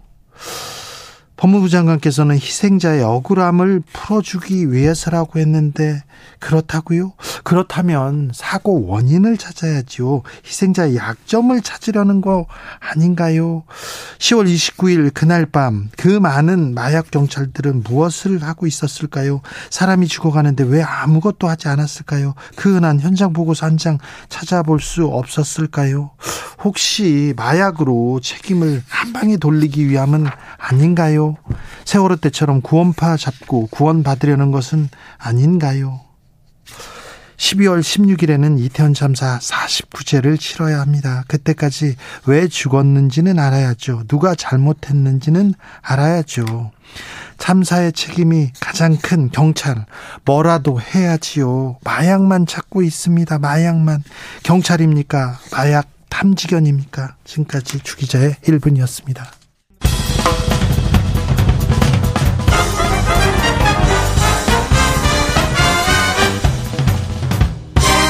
훅 인터뷰 모두를 위한 모두를 향한 모두의 궁금증 훅 인터뷰 내일이 정기국회 마지막 날입니다. 여야 아직도 내년 예산안 합의하지 못해서 협상장에서 마지막 줄다리기 하고 있습니다. 협상장에서 지금 아, 잠깐 나와서 전화를 받습니다. 국민의힘 성일종 정책위 의장 안녕하세요. 예, 안녕하십니까. 협상 의원입니다. 성일종 의원님 협상은 잘 돼가고 있습니까? 그건 좀 지켜봐야 될 것 같고요. 네. 예. 내일이 마지막인데 그걸 지켜봐야 됩니까? 아직도? 그렇습니다. 여야가 상당히 첨예한 부분이 있기 때문에요. 네. 어, 아직 결론을 못 내고 있습니다. 어떤 부분에서 이렇게 첨예하게 이렇게 우선 감액에 대한 규모가 있고요. 예. 어, 두 번째로는 정책 사업 부분이죠. 그래서 우선 감액은 639조 원의 내년도 살림이에요. 네. 그런데 국가 GDP 대비해서 50% 이하로 건전 재정을 짜다가 보니까 정말 허리띠를 졸라맸, 졸라맸거든요. 기존 사업하고 있던 여러 가지 불효불급한 예산을 줄인 게 24조 원을 줄였습니다. 정부에서. 네. 그러다가 보니까 감액을 해야 되는데 감액할 곳이 그렇게 많지 않은 거예요. 네. 근데 이제 민주당에서는 어 매년 감액 해왔던 규모가 있으니까 네. 그만큼 하자고 하는 거고요. 네. 그런데 그 당시에는 계속 예산 증가율이 8%대 이렇게 계속 높았었거든요. 네, 이번에는요? 이번에는 5%대입니다. 네. 그러다가 보니까 아, 이게 줄일 수 있는 돈이 별로 없지요. 그래서 그 부분을 서로가 지금 대칭점에 있다 이렇게 에, 보시면 될 것 같고요. 두 네. 번째로는 이제 어, 민주당에서 정책적으로 그 예산을 요구하는 정책 사업이 있습니다. 그게 감액에서 많이 나와야 그쪽으로 좀 이렇게 좀 가져간다든지 이럴 수 있는데 이제 그런 부분들이 좀, 음, 양당 간에 네. 좀 어, 의견 차가 있다 이렇게 말씀드립니다. 알겠습니다. 민주당에서는 음 세금 부자 세금들 종부세 법인세 이런 부분 그리고 대통령실 관련 예산은 다 이렇게 이렇게 깎으려고 합니까? 그 초부자 감세라고 그러는데 이거는 정말 나쁜 프레임입니다. 초부자 감세라고 하는 게 이제 큰 기업들이 법인세가 네. 지금 25%를 내잖아요. 네. 지방세까지 합하면 우리가 27.5%입니다. 근데 대만이 우리가 반도체를 경쟁하고 있는데 대만은 지방세가 없어가지고 법인세만 20%에 우리가 7.5%가 높아요. 그래서 이 부자들 같은 경우는 우리가 초부자 감세라고 그러는데 이 프레임이 안 된 거예요. 그리고 기업은 이게 국민 모두가 이게 일자리도 만들고 국민들이 함께 일도 하고 또 수출도 해서 국가에 기여하고 하는 곳이지. 예. 여기에 세금을 무조건 많이 매긴다고 해서 좋은 게 아니에요. 아니 그런데 부자만 지금 코로나 시대에서 그 기업들만 돈을 벌고 있으니까 여기가 조금 내는 것은 맞지 않나요? 그렇지 않습니다. 그 왜 많이 내는데 세금을 매출이 올라가고 이득이 많이 내면 네. 똑같은 네. 비율로 세금이 늘어나는 것이지요. 근데 지금 세율이 높다가 보니까 지금 중국이 정치 경제적으로 굉장히 어렵습니다. 그래서 중국의 그 불안정성 때문에 네. 중국에 투자했던 기업들이 지금 다 빠져나오고 있잖아요. 네. 이거를 저희가 받아야 돼요. 그래야 우리 일자리가 늘어나고 세수도 늘어나요. 그런데 우리가 7.5% 정도가 높다가 보니까 다른 나라로 가는 거예요. 그래서 이거를 초부자 감세로 얘기하면 안 된다. 특히 기업이에요. 개인이 돈이 많은 사람들은 그분들을 보호한다고 하면 초부자 감세에서 동의를 하겠는데 네. 예를 들어서 삼성전자를 갖다가 지금 우리가 초부자라고 얘기하면 되겠습, 되겠습니까? 글로벌 기업인데 지금 대한민국은 기업들을 통해서 국가 경쟁력을 키우는 과정이잖아요. 예. 세계가 그렇습니다. 그렇기 때문에 이 초부자 감세라고 하는 이 프레임이 상당히 잘못돼 있다. 그래서 이런 거에 대한 지금 음, 여야 간의 네. 의견이 네. 조금 갈려 있습니다. 알겠습니다. 초부자 감세 이건 프레임이다 얘기하는데 종부세, 법인세를 깎아주자 이거는 부자 감세는 맞는 것 같은데 서민들 입장에서는 더 힘든데 우리 세금은 안 깎아주고 부자들만 깎아준다 이런 얘기는 나와요. 지금 부자 감세라고 하는 말은 전 동의할 수가 없는 게요. 네. 세금이라고 하는 것은 2000년 전에도 노마 3대 황제였었던 분이 티베리우스라는 분이 있었거든요. 네. 그 당시에도 이 조세 원리가 얇고 넓게였어요. 예. 그래서 이 세금이라고 하는 것은 내는 듯 안 내는 듯 골고루 이렇게 야금야금 가져가는 게 이 세금의 원리라고요. 네. 그래서 지금 부동산 같은 경우에 그 가격이 폭등할 때는 그거를 부동산을 가격을 급등을 막는 게 세금으로 그 정책을 세웠던 거 아니에요? 네. 지금은 빠지고 있는 단계입니다. 그렇기 때문에 이런 것들이 원리가 정확하게 작동돼야 되기 때문에 네. 그런 세금에 대한 세제에 대한 원리를 바로 세우자고 하는 것이지. 네. 그래서 자산세 같은 경우는 누진이 되고 있지 않습니까? 많이 가진 분들 비싼 집에는 자산세가 많이 나오는 거예요. 네, 네. 알겠습니다. 그런 원리로 좀 이해하시면 좋겠습니다. 알겠습니다. 아, 이재명 예산이다. 지역화폐 예산은 어떻게 되고 있습니까? 이 부분도 쟁점이죠. 지역화폐 예산은 두 가지로 좀 보시면 좋겠어요. 우선 온누리 상품권이라고 그래서 중앙정부에서 전국에 어디를 다니든 전통시장에 가면 쓸 수 있는 온누리 상품권이라는 있죠. 게 있는데 이게 이게 효과가 좋거든요. 그래서 지역에 있는 전통 상, 상인들을 도와주기 위해서 올해 7천억을 증액을 했습니다. 네. 그러면 이재명 표의 지역 화폐가 있는데 이거 같은 경우는 올해 우선 지역 지방정부로 예산을 더 준 게 10조가 좀 넘습니다. 그래서 돈이 지방정부에 많이 있거든요. 네.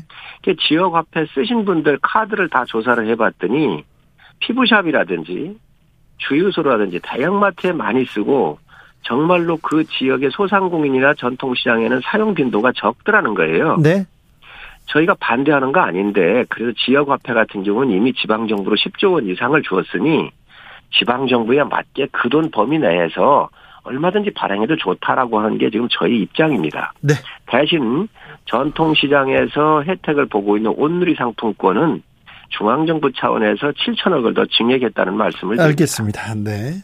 알아들었습니다. 근데 내일이 정기국회 마지막 날인데요. 이거 예산안 내일 좀 본회의에서 처리될 수 있겠습니까?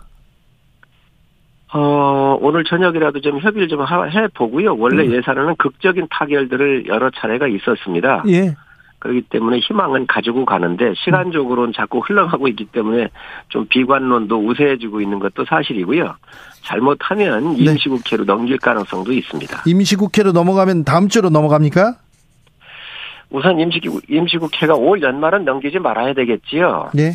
네, 그래서 뭐 다음 주가 되든 좀더 네. 갈지도 모르겠는데 어쨌든 최선을 다해서 네. 입장차를 네. 좁혀 보도록 하겠습니다. 아무튼 협상을 하고 있고 머리를 맞대고 있으니 좀, 아, 네. 좀 합의를 빨리 했으면 합니다. 4747님, 뭔가 잘못 알고 계신가 본데, 지역화폐는 대형마트에서 쓸 수 없습니다. 심지어 편의점에서도 쓸 수 없습니다. 이렇게 얘기하네요. 아, 그거 잘못 알고 계신데요. 어, 이마트나 이런 데는 안 되지만, 하나로마트 같은 데는 또 쓸 수가 있습니다. 제가 아, 드리는 말씀은 그런 것을 말씀드리는 겁니다. 알겠습니다. 이상민 장관 해임 건의안, 민주당에서 계속 이렇게 밀어붙이고 있는데요. 어, 어떻게 보고 계세요? 저는 이게 일의 순서상 맞지 않다고 보고요. 우선 국조에 다 합의를 하지 않았습니까? 또 네. 수사 중이고 네. 그래서 수사가 마무리되고 또 국조도 해보고 하면 그때 책임을 물어도 늦지 않습니다. 네. 그래서 전번에 국조도 합의가 됐었는데 그 국조의 정신에 맞지 않, 맞지도 않을 뿐더러 어쨌든 어 빨리 예산안을 통과하고 이 국조하고 그리고 수사 결과를 보면서 해도 일의 순서상 늦지는 않을 것 같습니다. 만일 내일 민주당이 이상민 장관 해임 건의안 강행 처리하면 국회에서 강행 처리하면 예산안 협의는 어떻게 됩니까? 그거는 굉장히 이제 난항이 있다고 봐야지요. 원래 예산안 처리하고 국조를 하도록 이렇게 양당 간의 협의가 된 건데 그 협의상이 깨지는 거지요. 그래요? 예. 근데 이상민 장관 얘기하고 이렇게 예산안하고는 별개 아닙니까? 저도 별개로 봤는데 민주당이 그 이상민 해임안을 들고 나왔거든요. 그래서 조금 여러 가지 일적인 측면에서 꼬여 있는 것도 사실입니다. 그렇습니까? 지켜보겠습니다. 화물연대 파업 오늘 보름째인데요. 어떻게 전망하십니까? 좀 파업이 빨리 끝나야지 하는 생각하는 국민들 많습니다. 네, 우선 화물연대가 빨리 그, 어, 저 현업으로 복귀를 해 가지고 대화를 좀 요청하기를 바랍니다. 지금 하고 있는 게 네.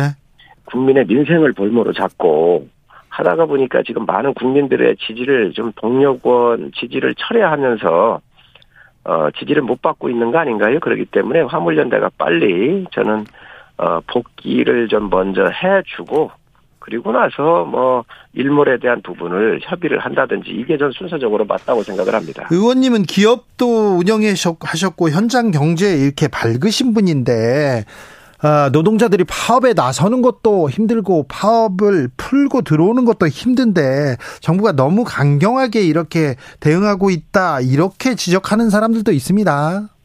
그동안 어떤 정부든 네. 이런 불법적 파업에 눈을 감고 미온적인 협상으로 바, 그저 좋은 게 좋다고 이렇게 협의했던 거 아닙니까?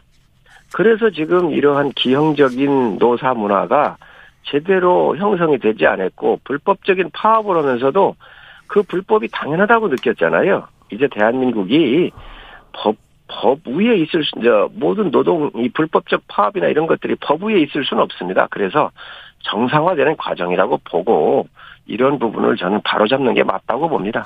불법 파업, 불법 파업 하는데 파업이 불법이다. 이 부분에 대해서는 또 의견이 갈립니다. 왜 불법이냐 이게 이렇게 얘기하는 분들도 많습니다. 어떤 쟁의를 하려면은 모든 과정을 다 거쳐야 되잖아요. 예? 그리고 지금 어, 이 화물연대는 노조도 아닙니다. 지휘 차량 한 분한 한 분이 되어 있는 거 아닌가요? 노조도 아닙니다. 어떤 근거에서 노조도 아닌데 파업을 할 수가 있죠? 그렇기 때문에 잘못된 겁니다. 아니 근데 정식 노조 이렇게 화물연대 노조원이고 노조 그리고 민주노총 노조에 아닙니다. 이렇게 가입돼 있는데 그럼 아닙니다. 그럼 가입이 아예 잘못됐습니까? 민노총에 가입이 돼 있는데 예? 자기가 차를 예? 사가지고 이 여기에 가서 지입을 한 거예요. 네. 그래서 이거는 각각 개별적 사업자지 노조라고 볼 수가 없습니다. 네. 화물노조 위원장은 아무튼 국토부 장관이나 차관 만나자 이렇게 의견 전달했는데 그래도 만나서 손을 잡고 이렇게 대화에 파업을 풀게 해야 되는 거 아닙니까?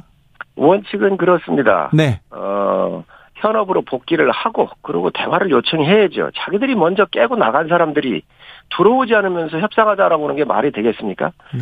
윤석열 정부는 법과 원칙에 따라서 할 겁니다. 네. 민주당에서 3년 연장한 그러니까 국민의힘 정부의 어 그 대책을 지금 수용했습니다. 그래서 여야가 합의기구 함께 만들자 제안했는데 이 부분은 어떤 입장이신지요? 3년 연장하자고 하는 것은 그 전부터 예. 저희가 제안했던 것을 받지 않고 뛰쳐나간 게 화물연대입니다. 네. 예. 이 부분에 대해서는 민주당은 받자 이렇게 얘기한 거잖아요, 오늘. 뭐 민주당이야 뭐 그럴 수 있지요. 뭐 가는 계제편이니까 그렇지만 이 원칙은 분명히 살아 있습니다. 들어와서 어떤 거라도 요구를 할 때 그때 이런 부분이 논의가 될 수 있지.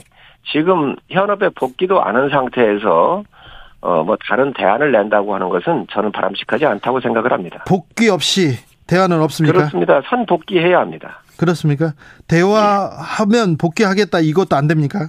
복귀하면 대화의 문이 열리지요. 네. 그리고 그동안 불법 파업에 대한 3조 원이 넘지 않습니까? 이 부분도 국민들한테 미안하다고 얘기를 하고 그리고 복귀를 해야 합니다.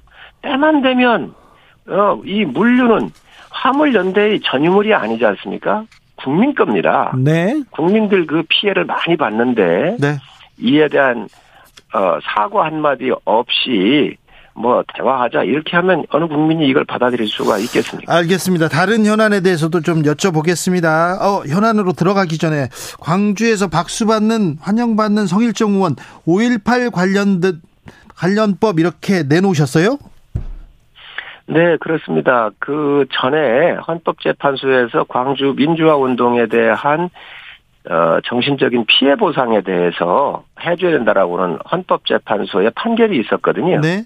그렇기 때문에 정신적 피해에 대해서 보상의 길을 열, 여는 법안을 냈는데 그게 오늘 통과가 됐습니다. 본회의를 통과했습니다. 그렇습니다. 이, 그 이 법안 운동 의원님이 예. 내신 겁니까? 예, 그렇습니다. 그래서 민주화 운동 과정에 어, 여러 가지 어려움을 겪으셨던 네. 당사자라든지 가족들 이렇게 해서 아마 이게 에, 법이 제정이 됐기 때문에 길이 열렸다 이렇게 보시면 될 것 같습니다. 알겠습니다. 네. 아무튼 어, 광주의 표심을 위해서 했던 뭘 위해서 했던 이런 부분은 좀 네. 환영받을 일 같습니다. 박수 받을 일 같습니다. 그런데요, 어, 국민의힘에서는 당권 이 얘기만 나오는 것 같아요. 당권 시기가 좀 빨라졌습니까? 아무래도 어 비대위원장의 임기가 한 6개월 정도 되어 있잖아요. 예. 그러니까 예. 그 정해져 정해져 있는 스케줄대로 간다 이렇게 보시면 될 것 같습니다. 네, 의원님. 예. 그런데 왜 아, 뭐 여론조사를 하거나 그 주변의 사람을 얘기를 들어보면 왜 유승민 유승민 얘기하는 것 같습니까? 어, 저도 그 부분에 대해서는 뭐, 그렇게, 어, 관심 있게 보지를 않았고요. 아, 그렇습니까? 어, 예.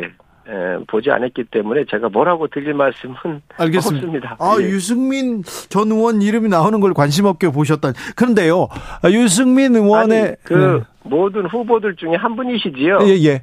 그리고는 예. 그리고는요, 요즘은 또 한동훈 한동훈 합니다. 예, 그렇습니다. 그렇죠. 아무래도 네. 3, 40대로부터 2, 3, 40대로부터의 소구력이 있기 때문에 한동훈 장관 얘기가 나오는 것도 맞습니다. 그렇죠. 이 부분은 어떻게 보고 계신지 의원님 생각 궁금합니다.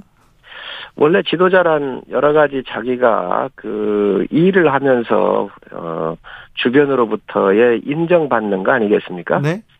우선 한동훈 장관 같은 경우는 뭐 젊고요. 그리고 자기 분명한 철학을 갖고 있기 때문에 국회에 나와서 여러 가지 질의응답하는 과정을 바라보면서 국민들께서 아, 새로운 어떤 그 국가의 지도자 군에 갈 수 있는 사람 아닌가 이렇게 눈길을 줬기 때문에 어, 한동훈 신드롬이 있는 거 아닌가 생각을 합니다. 신드롬까지 네 국민의힘 주변에서는 있어요. 자 그런데 수도권 중부권 그리고 mz 세대를 대표하는 그런 대표가 됐으면 좋겠다 이런 얘기는 많이 나오죠.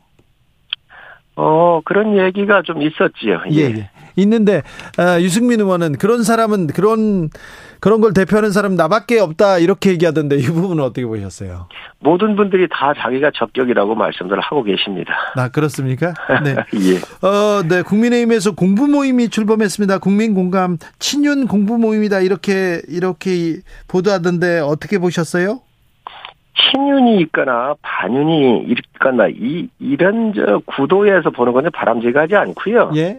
아무래도 우리 당의 모든 의원들은 다 친윤입니다.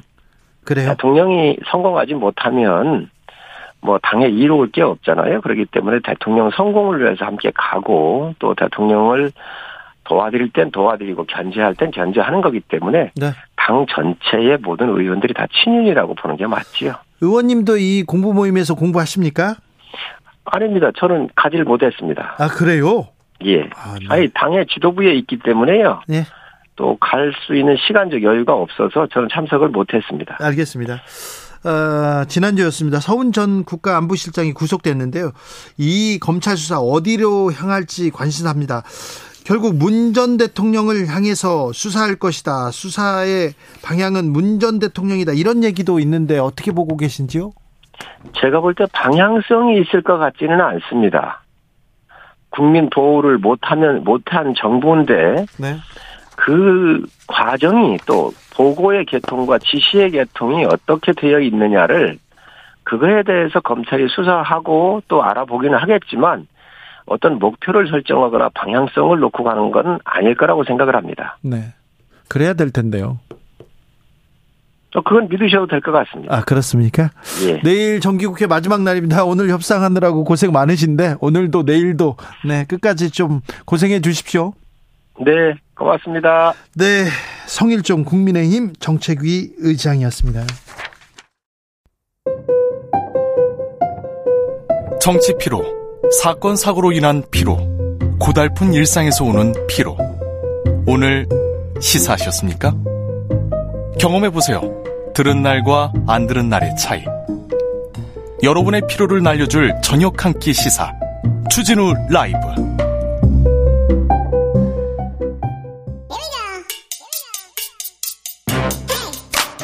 뉴스를 향한 진지한 고민 기자들의 수다.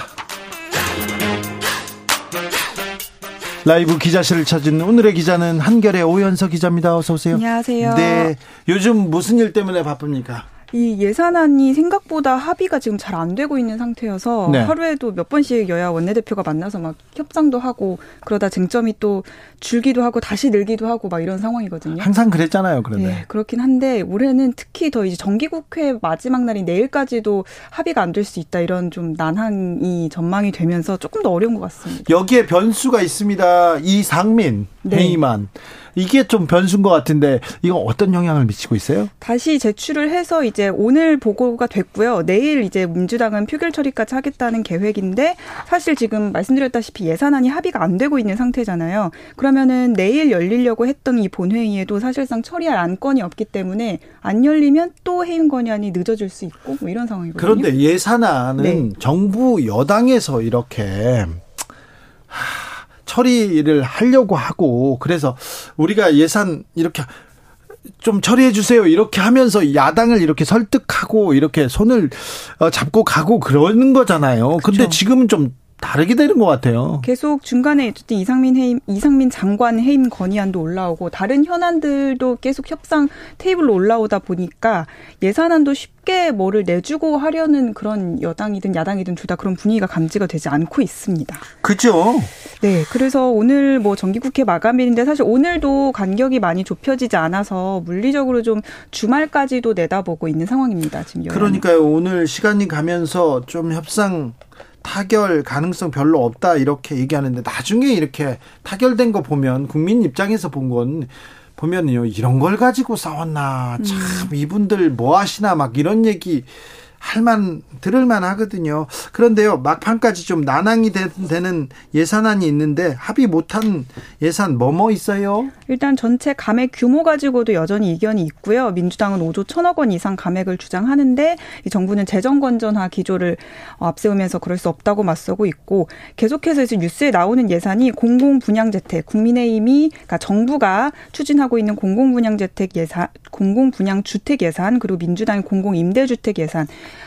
을 지금 어 절충점을 마련하지 못하면서 계속 이제 팽팽하게 대립을 하고 있는 상황이고요. 또 예산 부수 법안이라고 있습니다. 법인세 인하를 또 어 정부에서 이제 정부 안을 제출을 했는데 이것도 지금 민주당이 받아들일 수 없다고 음, 하면서 초부자 감세다. 예, 부자들만 네, 위해서 지금 뭐 코로나 시대에도 부자들 뭐 기업은 그리고 재벌들은 돈을 많이 벌었는데 거기부터 깎아주는 게 말이 안 된다 이렇게 얘기하는데 네. 국민의힘에서는 안 된다 이거 깎아줘야 된다 얘기하죠. 네. 김진표 국회의장도 좀 2년 시행 유예 조건으로 20% 낮추는 거 어떠냐는 중재안을 내고 있는데 민주당은 아직 그거에 대해서는 완강하게 거부하고 있는 입장이라고 합니다. 네. 민주당에서 단독으로 처리할 수도 있습니까? 그렇습니다. 단독으로 삭감한 예산안을 민주당이 단독으로 본회의 이제 올리면 올릴 수 있다. 뭐 이런 식으로 지금 국민의힘을 압박을 하고 있는 건데요. 또 국민의힘은 또 준예산 편성까지도 갈 수 있다. 이렇게 또 압박을 하면서 첨예하게 대립을 하고는 있는데 사실 김진표 의장이 오늘 아침에도 그렇고 이 9일 선만은 지켜야 된다라고 강조하면서 임시국회 소집도 요구한 만큼 아마 연말까지 가긴 어렵고 9일은 못 지키더라도 뭐 하루 이틀 더 협상을 해서 그 안에 이제 합의를 하지 않겠냐. 이게 더 이제 현실적으로 많이 나 오는 얘기입니다. 아, 싸울 일은 싸우고 그래서 조금 더 나은 안을 마련해야 되는데 이게 지금 정부 여당과 야당이 아, 국민을 위해서 국가를 위해서 이렇게 첨예하게 대립하고 있는지 좀, 좀 네. 감시가 필요한 것 같습니다. 더 많이 어, 감시해 주시고 비판해 주십시오. 네. 다음으로 만나볼 이야기는요? 네, 화물연대 파업이 장기화되면서 빨리 이제 대통령실, 그러니까 정부 여당이 좀 중재에 나서야 된다는 목소리가 나오는데 여전히 정부 여당의 강경론이 더 거세지고 있습니다. 중간에 타협하자, 협상하자 이런 목소리는 찾아보기 어렵고요. 네, 업무 개시 명령도 추가로 발동했고요. 오늘. 그러니까요. 초, 초 강경론만 지금 득세하고 있습니다. 네, 선 복귀, 그러니까 어, 화물연대가 복귀를 해야만 논의를 할 수 있다. 선복귀 후 대화 이 기조를 계속해서 유지하고 있고요. 정부가 이렇게 강경 대응 수위 높이는 이유가 뭡니까?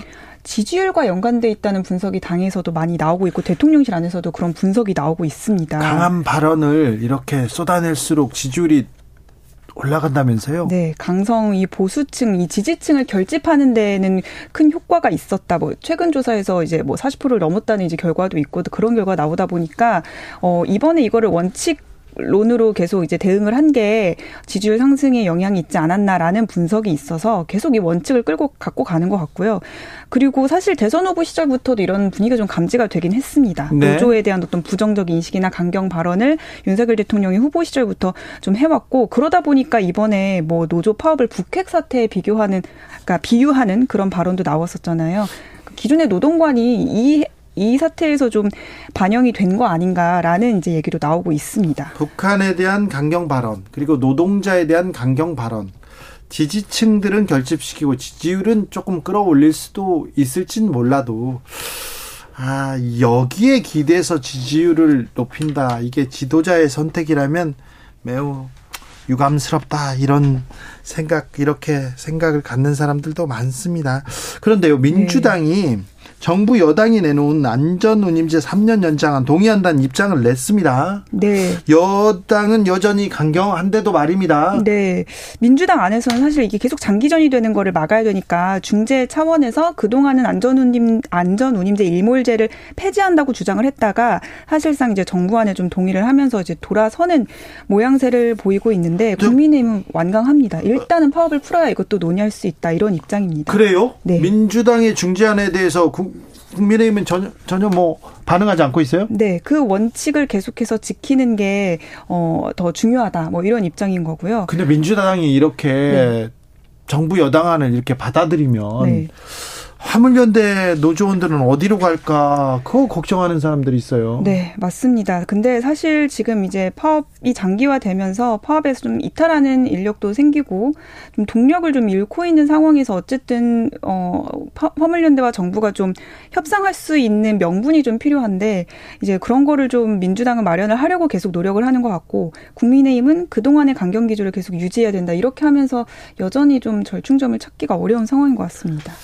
집 나간 아이가 아닙니다. 이거 생업을 걸고 그쵸. 이 문제는 좀 고쳐주세요 하고 외치고 있는데 그 파업에 나서는 게 굉장히 큰 용기가 필요하고요. 그리고 파업을 철회하고 들어올 때도 마찬가지입니다. 이 사람들 손을 잡고 좀 등을 두드리면서 고생했지 여기에 대해서 논의해보자 이렇게 했으면 그렇게 이분들이 차디찬 길바닥에서 이렇게 고생하진 않을 텐데 그런 생각 해봅니다. 네. 아, 파업은 고통스러운 일인데 얼마나 그 고통이 커지고만 있어서 좀 안타까운 생각도 듭니다. 네. 마지막으로 만나볼 이야기는요? 네, 오늘 국민의힘이 의원총회를 열어서 후반기 상임위원장 후보를 이제 선출하는 그런 과정을 거쳤는데 여기에 이제 중요 상임위 중 하나인 행안위원장의 후보로 장재원 의원이 선출이 됐습니다. 강성 그리고 윤핵관 장재원 행안위원장. 어, 이상민 윤핵관의 핵심이었죠. 그리고 왕 장관 이상민 장관 이거 어 방어하는 거 아니야 이런 얘기는 그냥 나옵니다. 네. 예, 대표적인 윤핵관 의원으로 이제 꼽히고도 있고 그리고 최근에 장재원 의원이 다시 좀 발언이나 행보를 좀 이어가면서 네. 이상민 의원을 이제 옹호하는 그런 발언을 어제도 했거든요. 그러니까 만찬장 네. 갔다 오더니 좀 힘이 생겼는지 막, 막 음. 얘기하더라고요. 어제 뭐라고 그랬어요? 어제 페이스북에 올린 글 중에 어떤 얘기가 있었냐면요. 법원이 현장 책임자마저 사실과 증거가 명백하지 않다고 말하는데 이상민 장관의 책임부터 묻고 탄핵을 운운한다는 것이 가당키냐, 가당키난 일이냐 라고 하면서 민주당이 어제 그 해임 건의안 제출한 것을 맹 비난하기도 했습니다. 아니 그러면 현장 서장도 지금 책임이 맞아요. 불불명. 네. 그러면 누가 책임 있는 거예요? 누가 잘못한 거예요? 정치적 책임을 사실 저도 한참 전에 졌어야 되는 건데. 그러니까요. 네. 아니 이 국가의 어른이라는 어른이라는 사람이고 이런 시스템을 만드는데 일조한 사람들은 다 좀 반성하고 미안하고 사과하는데 나도 사과하고 너도 사고 우리는 사과하고 국민은 사과하는데 정작 책임을 져야 될 사람 사과해야 될 사람은 안 하고 있으니 알겠습니다. 자, 근데 음, 장재원 행안위원장 그리고 네. 다른 상임위원장은 누가 됐습니까? 네, 기재위원장 이게 다 이제 후반기 여당 몫으로 넘어간 상임위원회거든요. 네. 기재위에는 윤영석 의원, 외통위에는 김태호 의원 그리고 국방위에는 한기호 의원이 됐고요. 이 정보위에는 박덕흠 의원이랑 하트경 의원 두, 두 명이 나왔는데 경선을 치러서 박덕흠 의원이 이제 위원장 후보로 올라가게 됐습니다. 그 박덕흠 부동산 이해충돌 박덕흠 의원이 지금 또 위원장이 됐다고요? 네, 당 안에서 좀 신임을 받고 있는 모양입니다. 상임위원장이 또 아, 이거 또 여러 권한이 있죠. 수당도 많아요. 맞아요. 그래서요 서로 하려고 하는데 네. 방도 크고요. 네. 국회 본관에. 아, 이 부분에 대해서는 오연석 기자가 다음번에 이야기 네. 나누겠습니다. 알겠습니다. 한결의 오연석 기자였습니다. 감사합니다. 감사합니다. 교통정보센터 다녀올게요. 김한나 씨.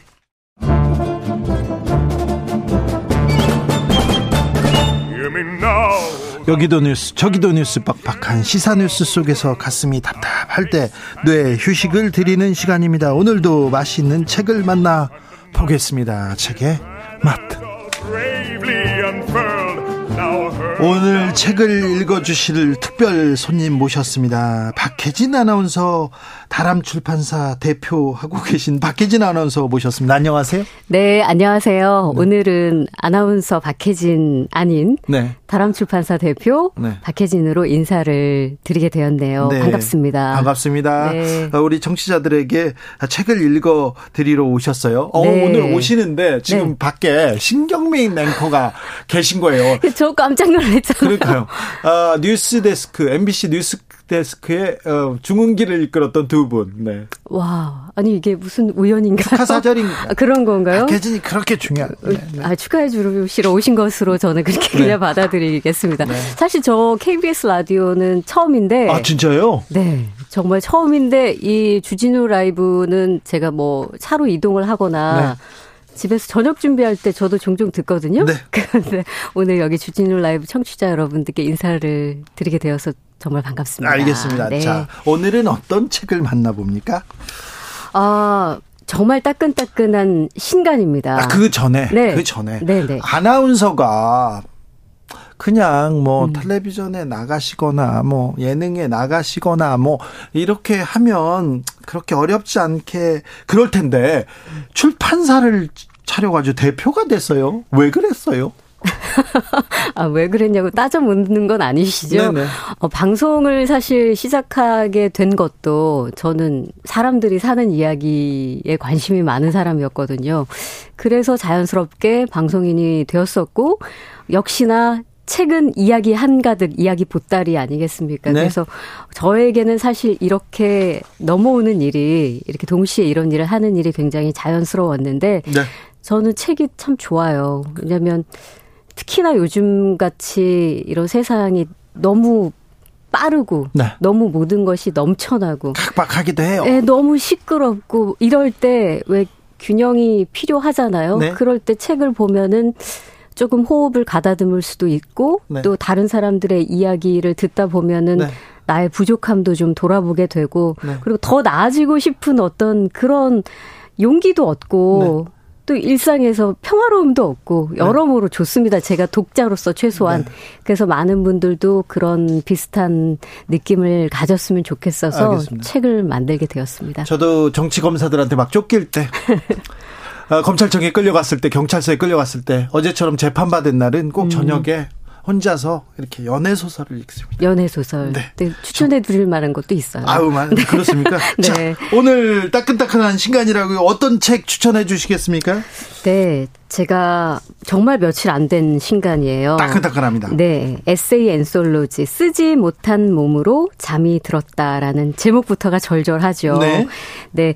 어, 네 명의 시인 백은선, 안미옥, 이근화, 조혜은 그리고 두 명의 소설가 김미월, 김희설 이렇게 모두 여섯 명의 엄마인 작가들이 아이를 키우고 또 힘겹게 글을 쓰면서 느끼게 되는 어떤 애정 그리고 분노 또 한 인간으로서 성장을 고백하는 그런 에세이 모음집이에요. 네. 엄마가 쓴 사랑에 대한 얘기입니다. 엄마, 엄마 작가의 이야기입니다. 아, 자, 왜 이런 주제로 이렇게 책을 아, 만들어야 되겠다 이렇게 생각했어요?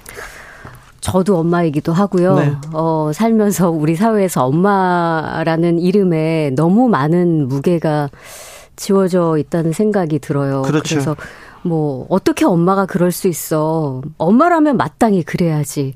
혹은 네가 엄마로서 자격이 있어? 이런 이런 식의 어떤 암묵적인 묵직한 어떤 분위기가 있는데 그래서 이런 분위기들 때문에 사실 엄마인 당사자들은 뭐 시시때때로 느끼게 되는 어떤 절망감이나 우울감 혹은 분노, 고통 이런 것들을 마음 놓고 이야기하기도 어렵거든요. 네. 왜냐면 행여라도 그런 말을 했다가 정말 예민하고 되게 유별난 엄마 취급을 받으니까. 네. 그러다 보니까 엄마들 자신 스스로도 어떤 이런 부정적인 감정을 갖게 된 자신에 대해서 되게 죄책감을 느끼기도 하거든요. 네.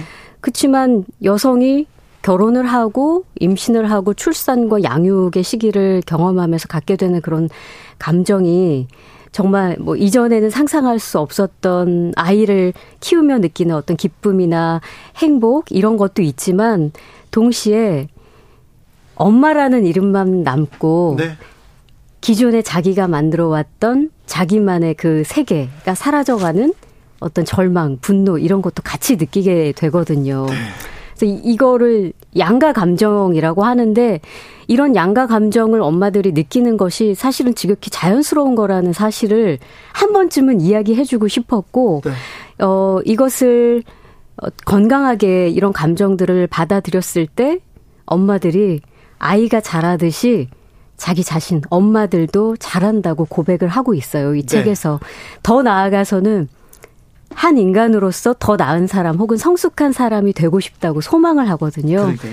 그래서 이런 쓰는 엄마들의 이런 아름다운 이야기가 어, 많은 시, 비슷한 시기를 지나고 있는 여성들에게 좀 위로가 되었으면 좋겠고, 그리고 용기가 될 수 있다면 좋겠다 생각해서 기획을 하게 되었습니다. 쓰지 못한 몸으로 잠이 들었다. 네. 엄마들의 얘기인데, 이 작가 속에 이렇게 책을 넘기다 보면요. 네. 2017년에 엄마가 되었다. 이렇게 자기를 소개한 분도 있고요. 음. 아, 2005년에 정리원의 엄마가 되고 2008년에는 정효명의 엄마가 되었다. 이렇게 이렇게 얘기해서 저는 그게 너무 찡했어요. 그렇죠. 네. 예. 엄마라는 단어가 나오기만 하면 찡한데 근데 여섯 작가가 썼어요. 엄마 사랑 그리고 삶에 대해서 거의 전쟁 같은 투쟁 같은 삶 이런 이 책을 썼는데 그냥 한 뭐라고 해야 되나 한 사람이 쓴 것도 같고요. 뭐 그렇죠. 뭐, 네. 네. 노, 모두가 다른 얘기를 썼는데 그냥 1, 2, 3, 4 이렇게 엮어놓은 것 같아요. 그게 엄마들이라서 그런 것 같아요. 그렇습니까? 네, 엄마들이라서 그런 것 같아요. 네. 네. 아, 음. 저, 이, 뭐, 첫, 첫 단락에 이런 얘기가 나옵니다. 백은선 작가의 얘기죠. 네. 예, 얘기가 나오는데, 엄마로 산다는 건 말이야, 천국을 등에 업고 지옥을 지옥불을 건너는 거야. 음. 말해놓고 보니까 음. 정말 그런 것 같았다. 천국은 내 두 팔 안에 있어. 그렇죠. 아이는 뭐 천국이죠. 네. 그런데 아 그런데 발 아래는 불길이 넘실대고 있다. 넘실거리고 있다. 나는 무서워진다. 혹시라도 놓치면 다 타버릴 테니까. 음. 아, 네. 너무 이 부분이 조금 가슴으로 파고 옵니다. 이태원 맞아요. 참사 네. 아, 그렇습니다. 세월호 때 그랬어요. 음. 제 아이가 세월호 때 수학여행을 가다 사고를 당한 그, 그 나이거든요. 음. 아, 세월호 4월 16일 그 다음 주에 수학여행을 제주도로 가게 돼 있는 아이였는데 그 아이가 계속 자라고 있습니다만 음. 또이 아이가 이제 이태원에 가고 어, 이렇게 어디에 갈 나이가 됐는데 이태원에서 이런 일이 있습니다. 네. 보통 어떤 일이 있을 때는 나와 어떤 사건에 대해서 보는데 지금은 엄마가 되면 모든 것을 이 아이의 맞습니다. 시선으로 세상을 보잖아요. 그래서 더 아프잖아요. 맞아요. 맞아요. 그래서 어 천국을 등에 업고 지옥불을 건너는 거야. 어 저는 처음 이 백은선 시인으로부터 원고를 받고 이 문장에 정말 진하게 밑줄을 그었어요. 네. 이게 사실 음, 부모이신 분들은 다 아시겠지만 아이가 자라면서 부모에게 참 많은 것들을 선물해 주잖아요. 네. 정말 어린 아이일 때는 배냇집만 해도 또 똥만 잘 싸도 먹기만 잘해도 그래도 진짜 맞죠. 뒤집기만 해도 얼마나 예뻐요. 그렇게 기쁨을 주잖아요. 네, 얼마나 예뻐요. 그러니까 먹이고 재우고 씻기고 뭐 돌보느라고 사실 엄마들이 몸과 정신이 되게 으스러질 것 같다가도 아이의 그 자그마한 두 팔로 엄마를 꼭 안으면서 사랑해, 나는 엄마가 좋아, 이런 이야기 한마디 해주면 그냥 막 세상이 다 내 거인 것 같고 모든 피로가 다 사라지는 것 같은 느낌을 받거든요. 사랑해도 필요 없어요. 엄마, 엄마. 이것만 그 다정하게만 불러줘도 맞아요. 근데 그 엄마들도 엄마가 되는 일이 처음이잖아요. 네. 그래서 너무 낯설고 어떨 때는 굉장히 버겁게 느껴질 때가 있습니다. 그러니까 예를 들면 어, 옆에서 많이 지켜보셨겠지만 어린 시절에 아이의 수유를 하느라고 밤새 뭐 뜬 눈으로 지샌다든지 아이가 이유 없이 밤새 울어대서 왜 그런지 몰라서 결국은 아이랑 같이 주저앉아서 막 울었던 그런 시간들. 전 잘 못 봤어요. 집에 안 들어갔거든요. 왜 그러셨어요? 네. 바빴어요. 그, 그런 일들, 그리고 자기도 이런 어떤 육아 시간들이 너무 힘들고 뭐 고통스러워서 자기도 모르게 이렇게 내뱉은 어떤 나쁜 말이 행여 아이한테 해가 될까봐 스스로 자책하면서 또 울던 밤들. 어느 날 문득 저는 좀 그런 일이 있었는데 아이가 어릴 때 창밖에 아이를 이렇게 한 손에 안고 멀리 시선을 놓은 채 멍하니 쳐다보는데 눈물이 막 나는 거예요. 그런 어떤 외롭고 우울한 시간들도 함께 다 있는 겁니다. 그렇죠. 예, 그래서 어, 너무 이해할 수 있는 게 평생 그냥 나 자신만 알고 나만 관심 있고 나만 돌보던 사람들이 한 생명을 키워내고 어떻게 만들어낸다는 게 너무 엄청난 일이라는 걸 그렇죠. 느낄 때가 있거든요. 그게 덜컥 겁도 납니다. 네. 근데 그런 동시에 또 엄마가 아닌 나 자신은 또 한켠에서는 점점 지워지고 사라져가는 경험들을 하게 되니까 네. 많은 두려움이나 불안 이런 것들이 공존하게 되는데 네. 이 책에서 김희설 작가가 이런 이야기, 이 책을 다 쓰고 난 이후에 네. 어떤 글에 이런 글을 쓰셨더라고요. 소설 쓰는 엄마로 살면서 가장 힘들었던 부분은 애 키우는 엄마라 소설 못 쓴다는 말 들을까봐 아니면 그깟 소설 쓰느라 애 못 키운다는 말을 들을까봐 두려웠다고. 그래서 이악 물고 쓰고 이악 물고 키우고 있다고. 어쩌면 김솔 작가 혼자만의 이야기만은 아닐 것이 이런 무거운 부담감, 책임감들을 천국을 등에 업고 지옥불을 건너는 것이다. 네. 이렇게 표현한 것이 아닌가 싶어요. 그러게요. 음. 세상에서 가장 귀한 이름 엄마에 대한 얘기를 하고 있습니다.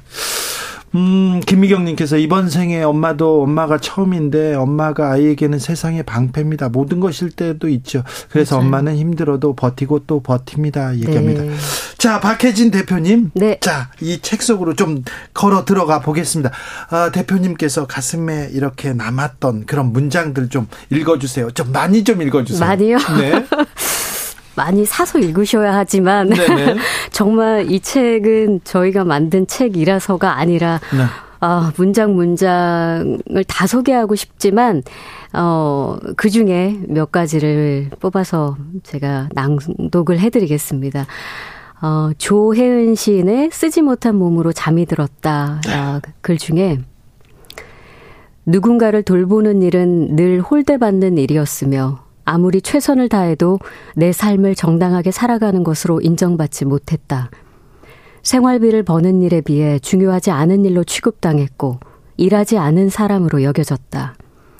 돌봄은 노동이었지만 일이 아니었다. 이건 시를 쓰는 일과도 비슷했다. 나는 가정에서 낮에는 돌봄 노동과 가사 노동을 하는 엄마이자 아내였, 아내였고 밤에는 쓰는 노동을 하는 나이자 시인이었다. 이 가정에서 나는 전자 때문에 무시당해도 되는 사람이었고 후자 때문에 비난받아도 되는 사람이었다. 내 일터는 집이었고 작업실도 집이었고 쉴 곳도 집이었다. 모든 모순이 시작되는 곳도 바로 집이었다. 그리고 다음 글은 이근화 시인의 숨구멍이라는 글에서입니다. 네. 종종 가까이 지내는 사람들의 욕망은 아무렇지도 않게 무시되고는 한다. 또는 너무 가까워서 가까이 하기에 너무 먼 당신이 되기도 한다. 거리 조정이야말로 내가 가장 중요하게 생각하는 것인데 거리 조정의 불필요함을 사랑이라고 가족의 특별함이라고 여긴다면 일상이 불편해지게 마련이다. 사랑이 어떻게 달라지니? 가족인데 그럴 수 있어? 누군가 이렇게 말한다면 한쪽이 일방적으로 인내하고 희생을 감수할 것을 요구하는 부당함이 그 안에 있는 것이 아닐까? 대개는 그 양보의 자리에 엄마가, 아내가, 며느리가, 딸이 위치한다. 또 있어요. 네. 계속 읽어주세요. 그래도 네. 돼요? 끝날 때까지 읽어주세요. 네. 백은선 시인의 돌려받는 사랑 중에서 잠든 아이를 조심스럽게 침대에 눕히고 거실 한켠에 있는 내 책상에서 조심스럽게 타자를 치던 새벽. 나는 무엇이 그토록 간절했을까? 내 이름을 갖고 싶었다. 미치도록 그랬다. 누구의 며느리도, 누구의 아내도, 누구의 엄마도 아닌 그냥 나. 그 자리가 점점 좁아지고 있었다. 그리고 이 부분은 3번은 되지 않기를 김미월 작가님의 글 중에서인데요. 네. 그럼에도 나는 대답한다. 솔직히 한때는 아이를 낳지 않겠다고 생각했었노라고. 그런데 지금은 그와 반대로 아이를 낳겠다는 생각을 한다고. 전에도 진심이었고 지금도 진심이다. 엄마가 자신의 아이를 원망하면서 사랑하고 부정하면서 긍정하는 이 곤혹스러운 양가 감정이야말로 더없이 자연스러운 것 아니겠는가. 중요한 문제는 따로 있다. 과거로 돌아간다는 부질없는 가정하에 아이를 낳을지 말지 선택하는 것이 아니라 이미 세상에 태어나 씩씩하게 커가고 있는 아이와의 삶에서 내가 앞으로 어떻게 살아갈지를 결정하는 것이다. 이 글의 서두에서 나는 아이가 생긴 후 다른 사람이 되었다고 고백했다. 더는 읽고 쓰는 일상을 누리던 사람으로 살지 못하고 있다고 말이다. 그것은 내가 무엇을 잃었는지에 대한 고백이었다. 무엇을 얻거나 무엇을 배웠는지에 대해서는 말하지 않았다. 그런 것이 있는가? 있다면 무엇인가? 역시 답하기 어려운 문제다.